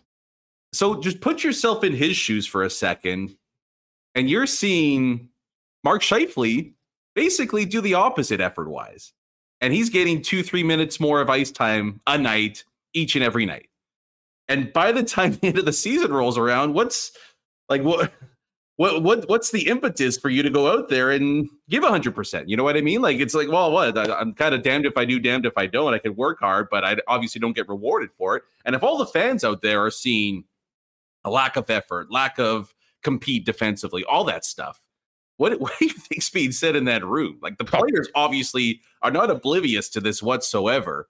So I can when when we hear there's something rotten inside that Jets dressing room, I, there there's a big part of me that wonders how many people are just quite frankly pissed off at the lack of effort shown by the guys that should be driving the boat here because you could point to a handful of players that for the most part this entire season have been you know, you could give them an A grade, right? I mean, you have Connor, even with his defensive woes, Kyle Connor, Dubois, Josh Morrissey, maybe DeMelo, right? Like that. for what for what DeMelo is, I mean, I think he's certainly been there and he's done it. And Lowry in the second half, no doubt about it, he's yep. taken his game to a new level. But you know, it's it's those guys that have brought it for the most part each and every night. And I, I just wonder how they feel looking around the room, seeing some of the efforts that we've seen this season. And it, I can totally understand that from a locker room perspective, there might be a decent amount of turmoil. Obviously, we're not hearing, but I, I, think there's a decent amount going on there. And that's why you see some performances like we saw against Detroit last night. Yeah, and listen, I mean, I'll give Blake Wheeler credit. I mean, he's been playing hard and, and you know has actually been playing quite well as of late. Uh, Maurice always used to say though that Maurice uh, that Wheeler might not be the loudest guy, but had the ability to uh, I believe the quote was embarrass others with effort. And if that is the standard that you're putting on your captain, who I will agree, I mean, I've n- I've never questioned when Blake Wheeler gets out there for a shift if he's giving it his all or anything like that. Um, but there's certainly other guys that you can absolutely have that question mark on it, and the lack of accountability, I think, has has done exactly that, and just a little bit more on Dubois. And this is what scares the hell out of me, considering the price that they paid to get this young man here and the way he's looked this season. I mean, we've talked all year long about, oh, hey, he seems to like it here. He's a great fit for the club. They need to get him signed long term. They absolutely need to do that. But honestly, if I'm Pierre Luc Dubois, just with what you've said right now, I don't know how fired up I am to ink eight years with this team and this organization before knowing, okay, what, wait a second. I don't want to do this again this year. How are things going to be different? Will I be legitimately part of the leadership group? Will that be? And, and, listen, if that's the case and he's willing to take that on, I think he's a great guy for a role like that. Um, but there's a lot that goes into that sort of commitment for the prime years of your National Hockey League career as a player that you know has the stats and the the background, the, the overall pick of Dubois. And um, listen, it makes me nervous thinking about that right now because I don't think it's as much a slam dunk as much as certainly the Jets want him to do it. I think there's things that need to happen before he's like, okay, I'm in. I'm a Winnipeg Jet for the prime years of my career. Yeah. I, ironically, those were the same questions Patrick Laine got right before he got traded. You know, can they get him signed to a seven, eight year deal? Well, is there going to be ice time? Is there going to be this and this? Oh, we don't know. Well, he's out to Columbus a couple years later. Uh, and, and, I agree. Like, I, I, don't even think it necessarily has to be, you know, I want an A or a C or a letter on my jersey, but, you know, my, my play warranted 20 plus minutes a night this year. Right. Like, and that's a big part. That's a big thing for players. Maybe the main thing more than anything is, am I going to be the guy you lead on to give the most minutes to? And, and that's, I think, going to be the, the crux of the discussion to begin with. But he's, he's got the Jets in a really difficult spot. Like, when you talk about leverage, it's all on PLD side here because he can push. Hey, if I'm, I'm totally fine with signing a two year deal or, or whatever it is, walk me into UFA, and I can have my pick of the litter when it comes to where I'm going to be playing for the next six, seven, eight years, right? It's it's it's a difficult spot for the Jets to be and There's no doubt about it. They might have to end up overpaying on a long term deal. I, hey, if I'm Kevin Cheveldayoff, I whatever it takes, whatever it takes, Pierre. If you want six, seven, eight, we'll find a way to get it done. Because I mean, I I don't even think we're scratching the surface yet as to how good this kid can be. There's there's a lot more good for for Pierre Luc Dubois. We haven't seen his peak just yet. Well, I'd say the same thing. I'd say the same thing um, in a different way about Ehlers. I mean, you don't have the questions about whether he's going to sign. He is signed going forward. But I'll say this I mean, whoever is in charge of this team next year, one of the other things that I think they absolutely have to do, and maybe this is not just coaching, but also general manager when it comes to figuring out what pieces you're moving out, you're moving in, is to get Nikolai Ehlers in a situation where he's comfortable, he's connecting in that top six, and you're able to play him in a Dubois type role with 20 plus minutes a night and getting the most out of Nikolai Ehlers because it has been for a guy that is so talented and you know his points per 60 all of those things the fact that they haven't found a regular spot for him on a line even up until this point I think is um you know also at the top of the list to figure out because if it doesn't get figured out you're wasting one of the most talented players on your roster yeah, you know, it's it's funny we we talk about all the the issues surrounding the team, but I think there's a large group of the fan base that and they would never say this publicly before the year, obviously, but if you just kind of flipped Scheifele and Wheeler's minutes with Dubois and Ehlers, I think a lot of people would be happy. Like that's that's a perfect start to the upcoming season. And and it's a relatively easy fix too, right? It's you know, nothing more than just calling a different name over the board a couple times a period. And, I think I think their play has warranted that. And I, I, think too, you know, the funny thing is giving Nikolai Ehlers more ice time moving forward or next year is that I think it helps Blake Wheeler out too. I think you, I think you get a better Blake Wheeler over the course of a season. So you're you're getting the best out of both players, in my opinion. And and I think that's now the the fit and, and where he's going to play. That will be an interesting discussion moving forward, depending on you know who gets added and who gets moved out and whatnot. But yeah, th- there's there's no doubt that even though he hasn't had the best season, that you know Ehlers and Connor are your top two wingers. That that's not really debatable moving forward into next year. And hey, if if you're a team and you want to find the easiest way to succeed, playing your best players the most minutes is is generally a, a foolproof way of doing that. Rewucki, always great having you on the program. Uh, I don't think I need to ask you what you're going to be up to as soon as you log off here going forward. Uh, we're going to be seeing Tiger Woods on Saturday, right? I I I, I tend to stay away. I'm not, I'm a big believer in jinxes, so I guess uh, uh you know what I, I did tweet. Got to make I, the cut. I did tweet that he'd be lurking on Sunday, so I guess I kind of already did it. But yeah, I, I think we're gonna see. I think we're gonna see plenty of Tiger on the weekend. Is he gonna be wearing the jacket once again? I'm not so sure about that, but at, at the very least, you know, he's not moving too well, but the swing's looking pretty damn good. So I uh yeah, I'll be on the couch for the next couple of hours, so just text me if you need anything. Tigers back to even, and by the way, Cam Smith, who started off with a double bogey on one, uh, has now birdied uh, 14 and 15. He's five under par right now, and Sungjae Im four under through seven. Great start for Sungjae as well. B, great stuff. Thanks so much for doing this. Uh, fill people in on uh, skates and plates. When's coming out next? Tomorrow, coming out tomorrow morning. So you know the drill. Great way to brighten it. up your Friday morning, eh? A little yeah, bit of Jets talk on yeah, skates. I know. I got the high of watching the Masters for the next couple hours, and I got to record about how awful they were against Detroit. So can't wait. Enjoy. Thanks for doing this, man. We'll uh, talk to you next week. Beauty. Sounds good. See ya. Good, good stuff. There's Brandon Rewucki. Make sure you're uh, checking out the podcast, Skates and Plates, next edition coming up tomorrow morning wherever you get your podcasts. All right, a big shout out to our friends over at Knott Auto Corp. Uh, we've got the Tesla experience going right now. If you're thinking about getting into an electric vehicle, talk to the leaders in Teslas for just about a decade in Winnipeg over at Knott Auto Corp.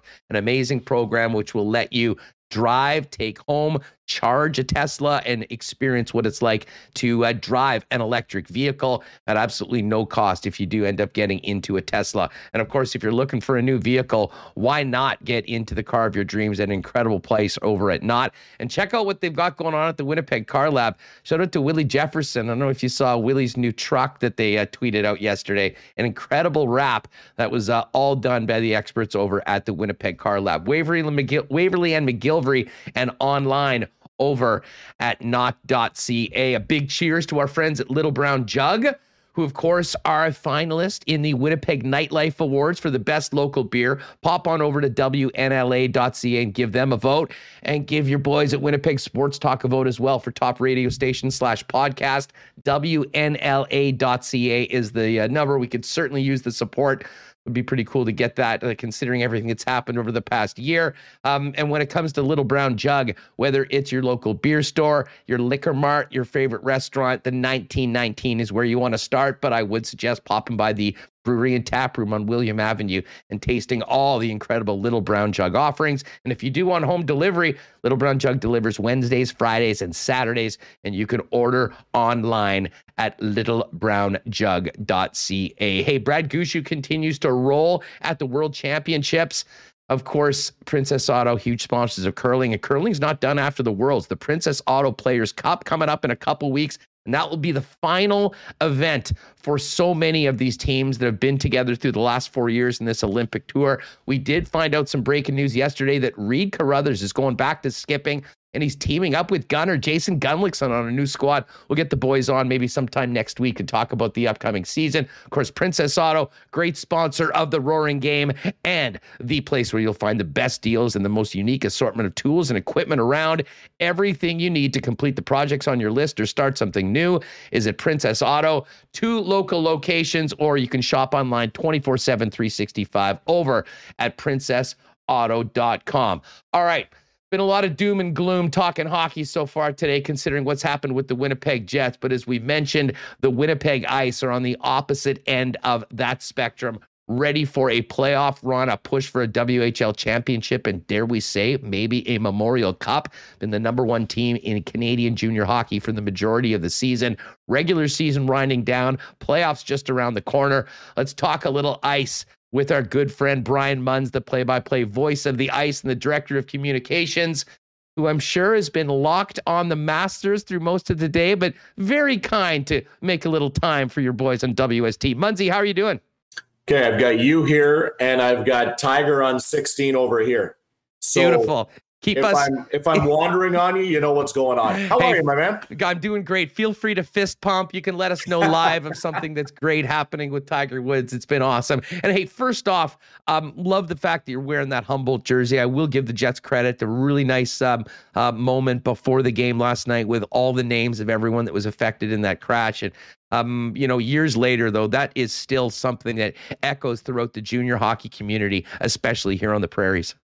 Yeah, it's Green Shirt Day today. Uh, Logan Boulet, of course, uh, from Lethbridge, his family started that initiative four years ago, and uh, yeah, you know what? It's it's hard to believe it was four years ago, but it seems like that the conversation continues on a weekly basis about uh, any of those 29 that were involved on the bus that day. So that's the important thing right now, and uh, always proud to wear the T-shirt and support my hometown, and looking forward to our golf tournament again coming up this summer. That uh, Jared Bender and I have put together now for five years.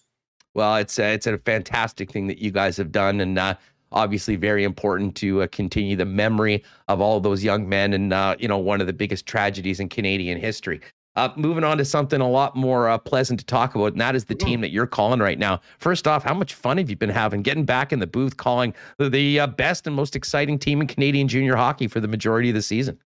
Well, I knew it would be fun when uh, I was offered the position, but I didn't think it would be like this, Huss. To be all uh, in perfect honesty with you, and you know, it the wins and losses aside, like take away the fact that they have a chance this weekend to hit 50 wins for the first time in franchise history, and when you have a 68 game regular season schedule, you think about a 50 win year, you probably don't really know if that's realistic or not, but. Uh, boy, they've gone on a couple of winning streaks this year that have uh, eclipsed the double digit mark now. And they just had uh, a long run come to an end in Moose Jaw last weekend, which, you know, they went 17 games without losing. They went 15 0 1 and 1. And as much as you hate to see the team lose, it's probably not the worst thing in the world.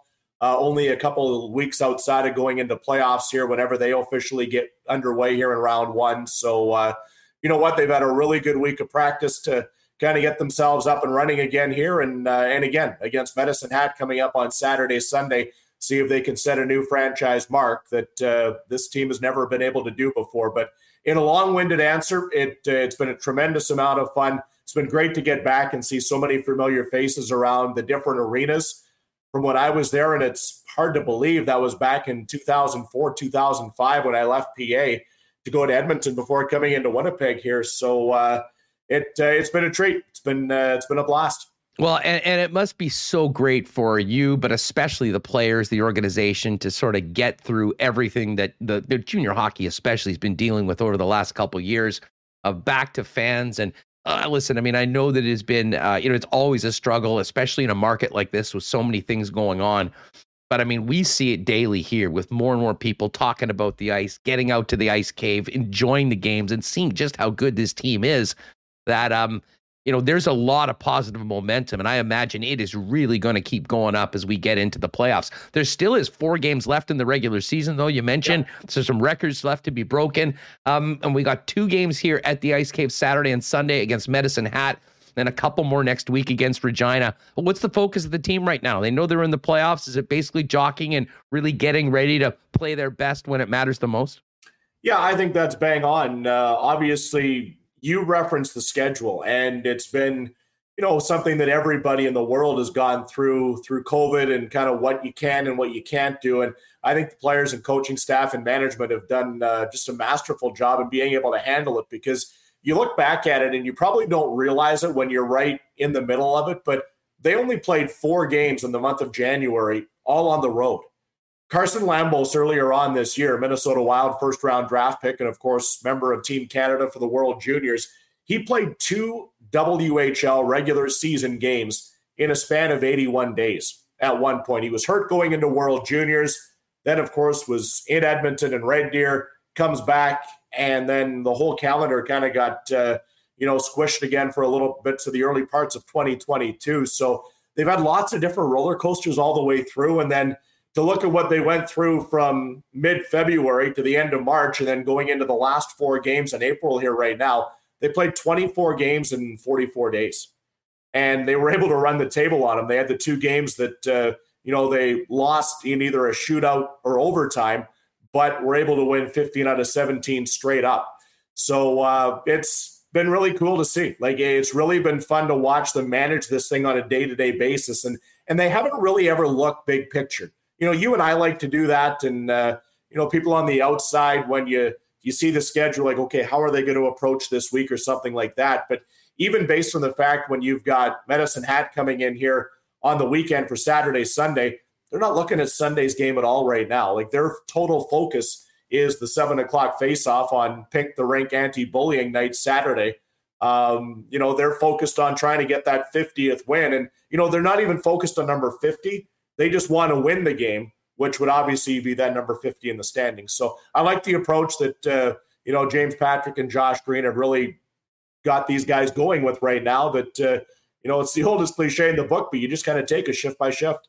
You know, Munsey, and there's so much excitement about the uh, the players. I mean, we'll get to the guys up front, but I want to talk about the goaltender because that is something that was um, like, listen, when we were talking about all the big storylines and all the big names on the team, Daniel Hauser wasn't the guy that, you know, was at the top of that list. But it doesn't take much to go over to the league leaders and look at save percentage and shutouts and goals against average and look at his name right at the top. And of course, you know, the tandem has been great. Um, and I think that speaks to the coaching job that James Patrick's done and the buy-in that the members of the Winnipeg Ice have done. Hey, it's great to score a lot of goals, but you got to take care of business in your own end. And they've been a great example of exactly that for pretty much the entire year.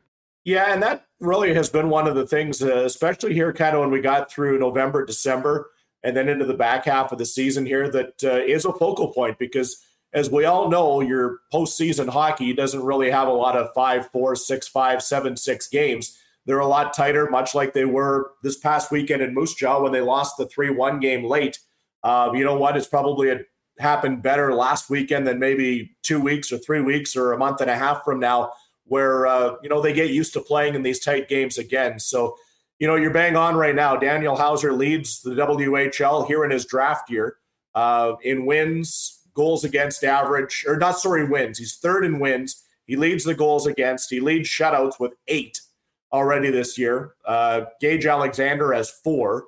And, uh, you know, Dawson Cowan came up from the Winnipeg Blues, and he had a perfect performance in his uh, only game. So the teams played well in front of their goalies. And, uh, you know, the goalies have made some big time saves when they need, they've needed to as well. And then at the other end of the ice, everybody's uh, following 40 goal man right now, Connor McClennon. Well, and McClennon, I mean, we've had him on the show a couple times. What a fun yeah. young man to talk to, and uh, you know, it was it was interesting. You know, the first time we had him on the program, Munzie, he had just come back from training camp in the National Hockey League, and you know, you could tell that that experience was something that you know he was still, you know, on a bit of a high from, but excited to go in and you know, sort of be that sort of veteran player. And, and when you have a guy like that, you know, in a Matt Savoie's draft year with Zach Benson, who's still a couple years away from that playing the way he is. I mean, imagine the effect not only with what he's actually doing on the ice, but that veteran presence of a guy that is maybe a year or two ahead of the exact path that some of the other younger stars on the team. I mean, it really does help a coach like James Patrick instill that culture that um, that breeds winning. Well, let's you know just look at it here real quick. We don't have to go through everybody on the roster, but you know, you talk about Connor McClennon, you look at a guy like Jack Finley, who they brought in, the captain of the Spokane Chiefs, a Tampa Bay Lightning draft pick. You've got Owen Pederson. Those three right now have played together. And then you've got, you know, Cole Muir, who's a 20 year old veteran. You've got Jacob Smallwood, who's in his final season, playing alongside Mikey Milne. And you got the three young guys that, uh, you know, all the black jackets we like to call in the arena. The NHL scouts are just clamoring over right now, Geekie and Savoie for this year, and then Benson for next year. And you know, you had guys like Evan Friesen and Skylar Bruce and Chase Wheatcroft, who was acquired from Lethbridge. Those are your top 12 forwards right now. And they've been a tremendous complement to each other because whatever line is out there, they've been able to make things happen or they've been able to go out and you look at 10 days ago or so, whatever it was when we were in Regina, you know, shut down the Connor Bedard line quite convincingly in that 7 nothing game against Regina. So as much as we look at the goals for all the time, uh, the forwards play a pretty pretty big role uh, in the other end of the ice too. Uh, Brian Munz of the Winnipeg Ice broadcast team and organization joining us here on Winnipeg Sports Talk as we look ahead to the final four games of the season, Saturday and Sunday th- this weekend out at the Ice Cave against Medicine Hat, Thursday and Friday next week, and then playoff time. What do we know about the playoffs so far, as far as um, you know, their spot, who they'll be playing, and when it's going to be starting for Winnipeg fans here at uh, the Ice Cave? Well, right now they need one point to clinch first. Uh, they've got 103 right now, and Edmonton's at 96. The Oil Kings will play coming up this weekend on Saturday, Sunday, back to back games uh, against Red Deer and Calgary, while uh, Winnipeg has the two games here against Medicine Hats. So keep an eye on what's going on right there between the Rebels uh, and the Hitmen. But overall, right now, that's the Winnipeg focus as we see. And then boy, it's uh, it's a it's a horse race right now to find out who they will play either in that seven spot or the eight spot. Should the Oil Kings catch them, it is one versus eight, two versus seven, three, six, four, five.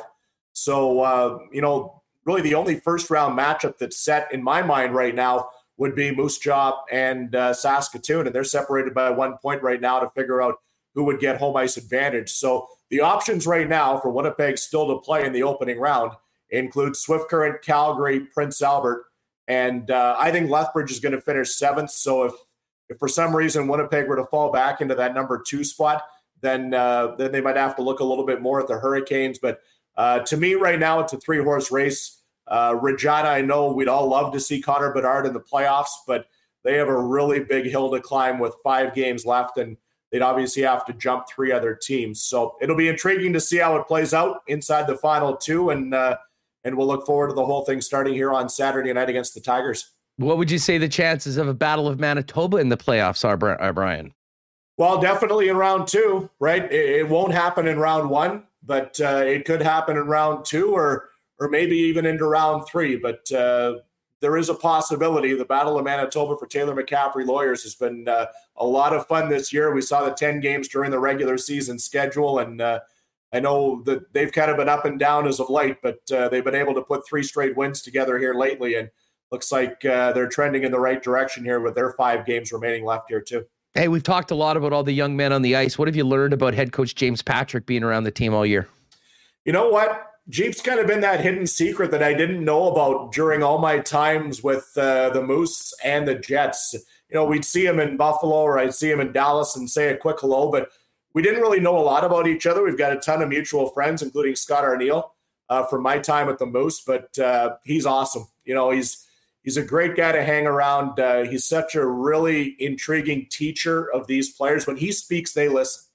Uh, there's there's no kind of mind wandering or anything like that. Uh, he can grab a room, you know, much like we always talked about what Paul Maurice was able to do with Winnipeg. When when you saw him get up and talk, everybody wanted to find out what was coming for them because they knew they were going to learn something. And uh, it, has been a treat to be around him and, and obviously Greener and, and Larry Wu and Byron Spriggs and, and the management staff. So it uh, it's been a fun year. I've uh, I've had a real blast with uh, the whole scenario and we look forward to uh, a lot more hockey left to go here in Winnipeg for sure with the ice. You bet. People make sure to join us tomorrow. We'll have some seats for the games on the weekend to get people Perfect. out. And if you haven't already made a plan, get out to the ice cave. And, uh, you know, uh, if you've had a tough time downtown at the arena with the certain team playing, I can tell you'll have a good time watching the Winnipeg Ice. Lindsay, we haven't, you know, you mentioned Paul Maurice. I mean, this has been a bizarre season here with Maurice leaving, um, you know, back in 2021 and what's happened. I mean, I know you've been very busy with the Winnipeg Ice and probably haven't been able to be as on top of Jets as maybe previous seasons. But any thoughts on what's happened to a team that came in with high expectations and a lot of promise that uh, is pretty much now, um, you know, getting ready for uh, potentially some big changes in the offseason? Yeah, it'll be intriguing to see uh, what happens with the franchise. I stay in touch a little bit. You're right; it's not a, a daily or minute by minute thing like it was for for nine consecutive years for me. But uh, you know, I keep in touch with uh, some of the guys around the team, whether it's uh, the coaches or players, and it, it's more of an arm's length for sure. Now, my conversations with them are more of uh, I think we're all excited to to get out when we can and, and play a little golf. And that by no means is saying their hockey side is over, but we all like to play the sports. But uh, yeah, you know what? It, it's been a disappointing year. There's no question about it. They haven't been as consistent as what everybody would have liked to see. There has been some bright stars. You know, obviously the the year that Kyle Connor has had and Nikolai Ehlers and you know some of their depth guys, but uh, there's uh, there's some things that need to be fixed for sure. Let's put it that way. Um, Munsey, great having you on the program. Hey, we got to quickly hit on the Masters. I know you've been watching it. Uh, give give us an give us an idea. How's uh, what have you thought of Tiger's round so far, and uh, observations from uh, the uh, first few hours of play at Augusta National? Well, I did a uh, Masters pool with a bunch of people this week, and I didn't pick Tiger.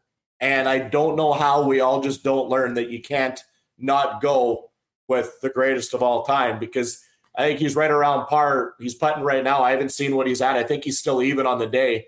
I believe he's on 17, and he looks good. You know, I heard you and Wicks talking about it a little bit. He looks like he's kind of walking gingerly. I'm sure by the time we get to Sunday, he'll be ready for uh, some big time time off. But you know, Cameron Smith's been outstanding. He's six under on 16 right now. Im's two back on eight.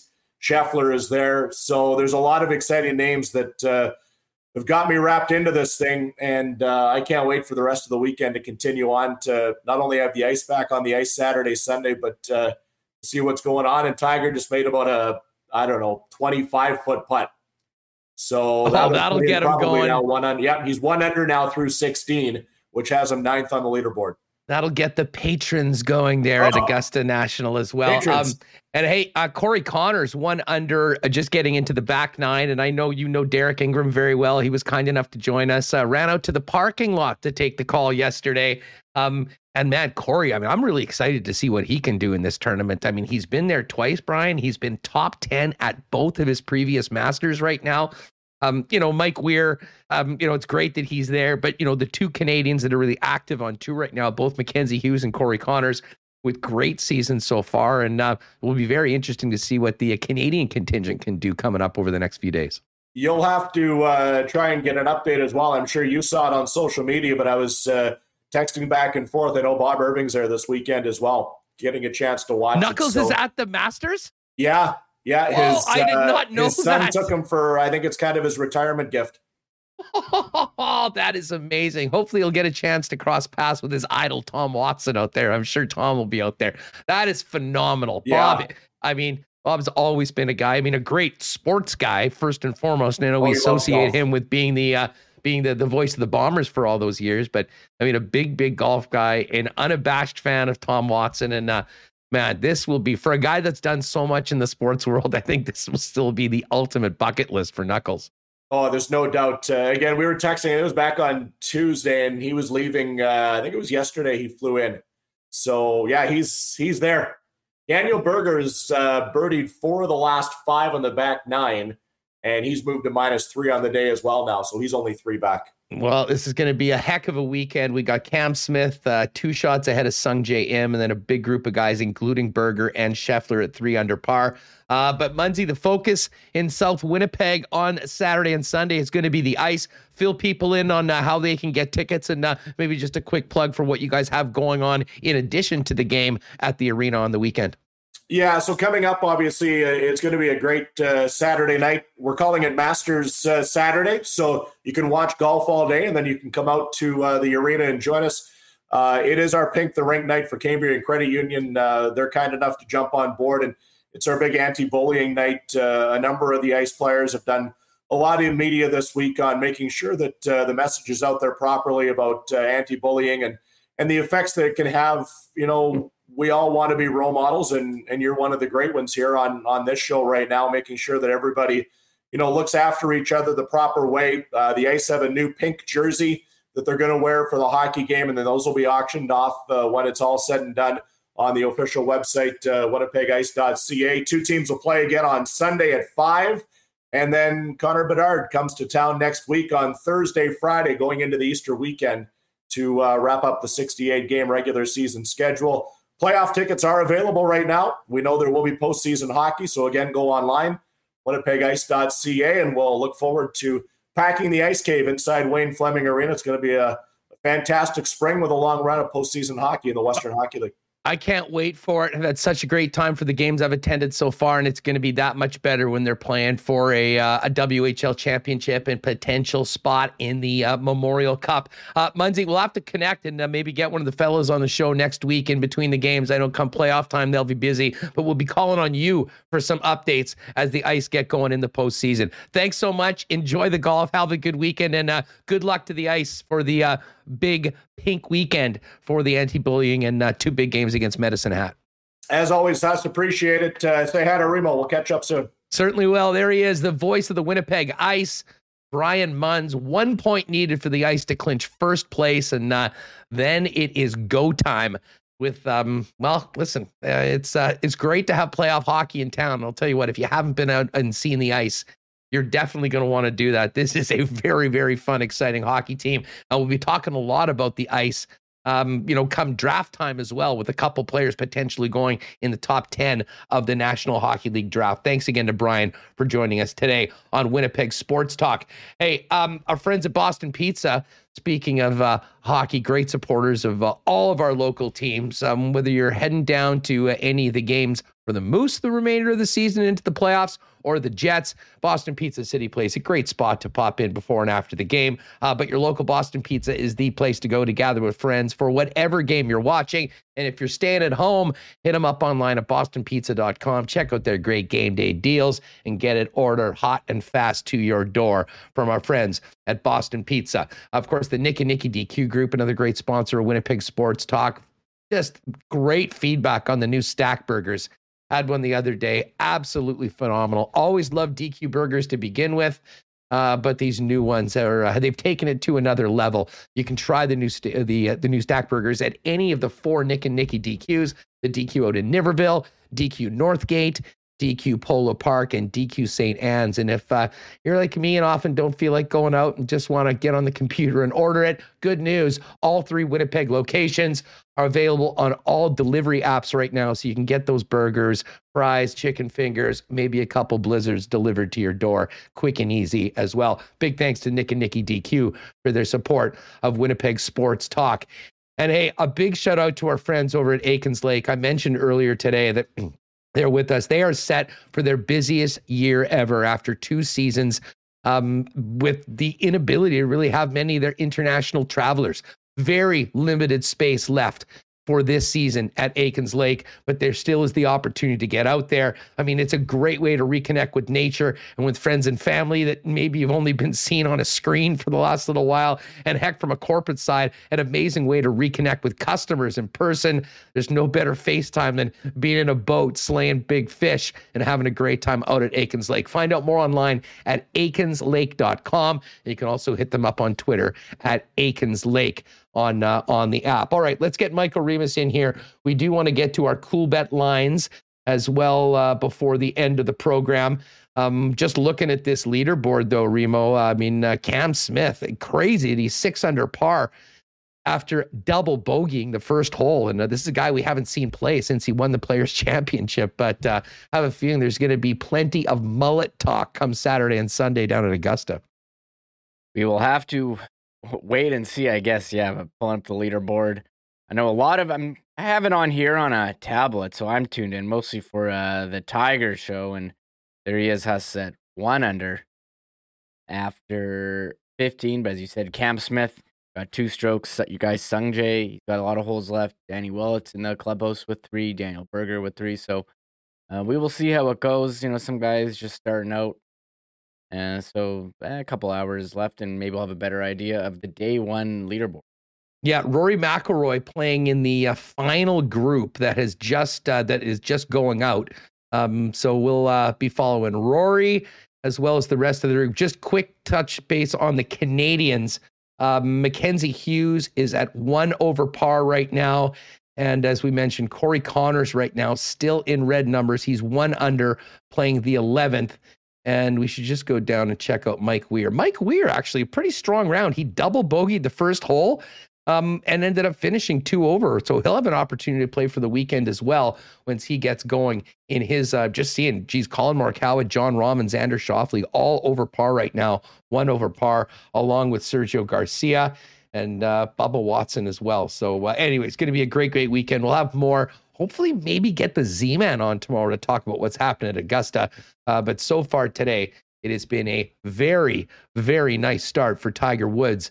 First of all, just the fact that he was out there, uh, but looking pretty darn good right now and uh, in red numbers after that birdie on 16, two holes to go in at one under par. You're going to be watching some baseball later on today, Remis. Any thoughts on uh, on opening day? I know we have to wait an extra day for the Blue Jays to uh, to take part. I'll probably have it on. You know, their app is is pretty strong, so they have all the games. I got some fantasy action.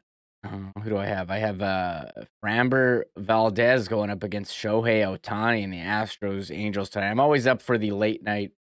Uh, Ooh, we got Ohtani on opening day. Excellent. Okay, I will make a point of watching now. Yep. We'll get the uh, we'll get the golf in this afternoon and then a little bit of baseball. And then, uh, interesting, I didn't even realize till today that the Jays are opening at home against Texas and Marcus Semien's going to be in the visitors' dugout for that first game tomorrow against the Jays. Yes, uh, that is accurate. Jose Berrios getting the ball for Toronto tomorrow, and Jon Gray for the Rangers. Six o'clock, six oh seven start time. But uh, yeah, so starts tomorrow. I'm I'm fired up. Maybe not as fired up as uh, years past. I know I'm still kind of uh, annoyed about the whole lockout thing, but it's here. It is kind of sharing the spot with the Masters, and the hockey season winding down. A bunch of games tonight. No Jets tonight, but you know the hockey. I mean, first what like twenty minutes show, so depressed. So I I'm almost ready to turn the page. Well, that's why I was really pumped that we had Muns on today to talk about the ice because the uh, ice and the moose uh, great stories. Ice with the, or sorry, Moose with a daytime win yesterday while we were on the air against the Milwaukee Admirals, and Jeff Malott getting his 21st goal of the season. Um, and you know, and again, I mean, we'll talk about this more tomorrow. By the way, guess who's in town tomorrow night? The Colorado Avalanche. I mean, Oh. uh, uh, if this is, I don't even know what to expect for that game tomorrow night. Seven. And frankly, I don't know what we're going to expect in these final 11 games of the season. I mean, with all the talk about the schedule next week, five games in seven days. Um, Ottawa and Montreal back to back Sunday, Monday, home game against the Kraken on the Wednesday, and then off to Florida and Tampa Friday and Saturday of next week before games in New York and Carolina on that final road trip, and then back at home for Colorado, Philly, and Calgary in the final week of the season. And um, uh, it's going to be interesting. I mean, I, I don't know. We'll find out more about how the lineup looks tomorrow morning. Um, I would certainly imagine that Ville Heinola is going to be back in, and uh, you know we'll see if there's anybody else that gets a look potentially from the Moose over the course of the next little bit. The one thing that changes things a little bit, a little bit, Reem, is the fact that the Moose right now are right in this battle, establishing their playoffs. And I mean, as much as I think they would like to get another look at maybe a couple players at some point before the end of the season, um, I also think that in some ways they might want to be getting guys like Ville Heinola back playing consistent minutes with the Moose, getting ready for the playoffs. But I think there'll be time to do both, considering the fact that there is still pretty much a month left in the season and still 11 more games during a busy, busy next couple weeks for Winnipeg before guys could get back and get going for some Calder Cup playoff action for Manitoba. Yeah, I feel like the forwards are gonna look the same. Um, we did have some notes from today's practice, which we didn't really mention. Uh, Blake Wheeler took a maintenance day. He may have got banged up in yesterday's game. I thought uh, he was flying out there and has been actually last couple weeks. Um, Svechnikov skated in his spot with Connor and Dubois. I mean, that's about about it. I saw Ehlers and Dasney spoke trying to get a win. Lowry, Dave Lowry as well, but pretty. Hard to listen mean- to this stuff now. I mean, I don't know about you. I mean, listen, I, I I do miss. I mean, I loved listening to Maurice, even though sometimes I maybe wasn't necessarily buying what he was selling at the time. It was always quite. Uh, right now, I just feel bad for Dave Lowry. I mean, the situation that he's in. I mean, what the heck is he going to say? I think everyone sort of knows what the situation is going forward. Um, and listen, he hasn't had the guys on his team kind of do anything to really help him or his cause out right now. So um, uh, it'll be really interesting. I kind of said I'll say the same thing I said yesterday going into last night. We're going to see where the where the pride level is of this team, the level of professionalism, the commitment to each other, and one can only hope that it's better than we saw last night in that loss to the Detroit Red Wings. Um, hey, you know, I got a text from our pal James. We'll get to the cool bet lines in just a minute. Uh, but Reem, we are uh, we are now officially up and running with the CC Ginger Ale and stores and beer vendors now. If you don't see it in your local spot, let the staff know that you're looking for it. Um, Canadian Club whiskey displays in 26 of the biggest liquor marts all month that include that trial free can of CC and Ginger with the purchase of any CC, CC bottle. And make sure to look out for the Liquor Mart's Easter Max Miles display running the week of April 11th to 17th to get bonus air miles on the CC and Ginger six pack and large bottles of CC, the seven, uh, 1750 mLs are on sale all this month. And of course, tomorrow's Friday. And that means we'll be doing another marble race. Maybe I'll see if James has any of the CC and Ginger to maybe add to the prize vault for tomorrow. But we'll definitely have some ice tickets and we'll definitely have another Winnipeg Sports Talk hoodie with our friends over at Canadian Club for tomorrow's spot. All right. Hey, just before we get to the cool bet uh, lines for today, Remo, some big news. I knew this was happening. I couldn't say anything till it was released, but Adam Seaborn has it. It's out right now. Big news for our friends at Coolbet. A new Coolbet ambassador, Andre De Grasse, Canadian sprinting legend. And uh, who knows? Maybe if we're lucky, Uncle Chris can set up a visit with uh, Andre with us here on Winnipeg Sports Talk sometime soon. What a great get for our friends over at Coolbet. Yeah, and here he is rocking the Coolbet hoodie.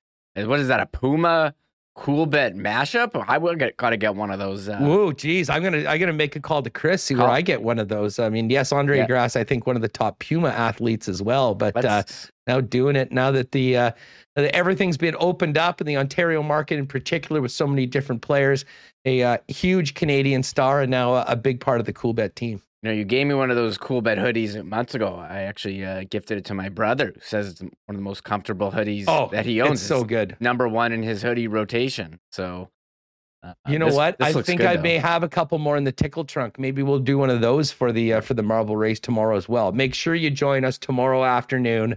Um, well, for the entire show is going to be great. We will have Ken Wiebe on. And speaking of Weber, when we finish up, make sure to head on over to uh, the Kenny and Rennie. They'll be getting going in about five minutes with their long form Thursday afternoon show. Uh, but as far as the lines for tonight, um, pretty pretty busy night in the National Hockey League. We've got Blue Jackets minus 130 favorites at home to the Flyers. Devils minus 154 to the Habs. Pick 'em between the Penguins and Rangers in New York. Potential playoff series between those two teams in the first round. Preds big road favorites minus 164 in Ottawa. The Canes minus 357 at home to the Buffalo Sabres. Blackhawks. I don't know, it's probably been a while since they've been a 169 favorite anywhere. They're at home to the Kraken tonight. Um, and the Toronto Maple Leafs. You know, a week or two ago, we would have really cared about this game. We would have said, "Oh, big opportunity for the uh, Jets to get one over on the Le- on the Stars." All of a sudden, Jet fans or Leaf fans now, well, doesn't really matter. But the Leafs coming off those three points against the two Florida teams, despite the blown five-one lead, minus 152 against the Dallas Stars. Canucks and Coyotes. Canucks road favorites. Edmonton and the Los Angeles Kings. Oilers continuing to play well. Slight road favorites over the Kings. Potentially another first round matchup. And the Flames, a big minus 185 favorite against the San Jose Sharks. And we should get to Major League Baseball opening day. Royals and the Guardians coming up in about 10 minutes. Probably check out some of that. And where's our pick for, uh, oh, yes, the Mets and the Nationals? Our pick for Garion Thorne over nine and a half is up there. Uh, over nine, which is what Gary quoted, was minus 118. If you really want to get aggressive, go with the nine and a half and plus 105. I'll probably drop that, hopefully, and start 1 and 0. Again, we'll have live betting for the Masters heading into the weekend. Uh, round two betting is well available. Coolbet has got it all. Use the promo code WST on your first deposit if you haven't played there before. Give you a 100% bonus up to 200 bucks over at coolbet.com. Well, Remo, it was a little bit of a uh, therapy session, I think, for all of us, venting, both myself personally and people in the chat right now. Uh, but there is a game tomorrow, and uh, listen, it'll be a great chance to see a team that has uh, gone from the basement of the National Hockey League to the best in the National Hockey League over a few years. And maybe that's a little glimpse of hope for uh, the moves that the Jets can hopefully make over the next few years. But uh, listen, it will be a good opportunity to see the Colorado Avalanche and who knows what we're going to see from the Winnipeg Jets, but it's going to need to be a lot better than they were against the Detroit Red Wings if they want to avoid being embarrassed on home ice. Yeah. Um, I mean, it was a rough one. We talked at the end of the show. I posted the clip on my Twitter account. Like, what are we going to see? And I was like, well, you know, odds are they're going to win this game, but we've seen performances in the past, far too many of them. And unfortunately, I don't know why they keep doing this to us. But we got uh, got burned with a dud performance. But as you said, if you went to the game, at least you went home with a Hellebuyck bobblehead for your time. But again, what a what a disappointing result for a disappointing season. And I do, you know, I, a couple weeks ago, I know I thought maybe there'd be minor changes, but you know, maybe there's bigger problems with this team than we think, and we're going to see possibly more changes than we than we thought. I heard Darren Dreger saying on PSL Overdrive, like a full audit would be done. I think you have to look at everything, and and I think could end up seeing some major changes. It'll be very interesting. Um, locker cleanout day this year Oh. compared to uh, the past the past season. I know there's only uh, you know not as high viewership today. For I guess we've seen that after uh, you know disappointing losses. Oh but, yeah, uh, sometimes people need. Listen, I went all morning. I was sat there all morning going, "Oh my god, I can't believe I need to talk about that game today." And everyone knows how much I love doing this show, talking to you every day, talking to everybody out there, and doing this. But some days are more fun than others. I mean, I live and breathe this stuff. I think you all know that I've got a passion and I want these teams to do well. Um, and um, that was that was ugly last night, and it in in a lot of ways was the culmination of so many disappointments this year. But there is some hockey left to be played. We'll see what this team comes out for. I mean, they're playing for next year, playing for pride, playing for jobs. Um, and man, what a test tomorrow against the Colorado Avalanche. We'll be all over it. We'll uh, get ready for the matchup, get ready for the ice weekend, have the latest on the Moose as well. Blue Jays home opener tomorrow, more on the Masters. So, uh, and uh, and hey, Remo, credit to me. Remember, I said I was worried that I was going to be swearing this entire show. I think I only had like one minor blip throughout it, uh, despite as uh, as bent as I was coming in. So, uh, in some ways, I feel better now. Let's go watch the Masters. Let's get ready for Major League Baseball opening season tonight. And tomorrow, we get to see one of the uh, top teams in the National Hockey League come in to take on the Winnipeg Jets in the Colorado Avalanche. Uh, all right. Huge thanks to Wallace and Wallace, our newest sponsor, Aikens Lake, Breezy Bend, Royal Sports, Knott Auto Corp, Little Brown Jug, Manitoba Battery, Culligan Water, Vita Health, F Apparel, our friends at Princess Auto, Boston Pizza, the Nick and Nicky DQ Group, Canadian Club. Don't forget Marble Race back tomorrow afternoon. And of course, our friends at Coolbet Canada. And to all of our guests, great baseball chat with Garion Thorne. Always love having Brandon Rewucki on and great to talk ice with Brian Munz. Tomorrow on the program, we will have Ken Wiebe We'll talk more Masters and uh, maybe even a little bit of Moose as well. And of course, Jets and Avalanche coming up tomorrow night. Hey, if you're with us on YouTube, pop on over to KNR. The boys are getting going with uh, uh, for another hour or so of a sports talk with a couple great guests. And we'll see you tomorrow to get the weekend set up. And of course, Jets Avalanche right here on Winnipeg Sports Talk Daily. Hit that red subscribe button on your way out. And thanks for being with us. Oh my God! Oh! Shut it down! Thanks for tuning in to Winnipeg Sports Talk Daily. Make sure to subscribe on YouTube and your favorite podcast feed at winnipegsportstalk.com.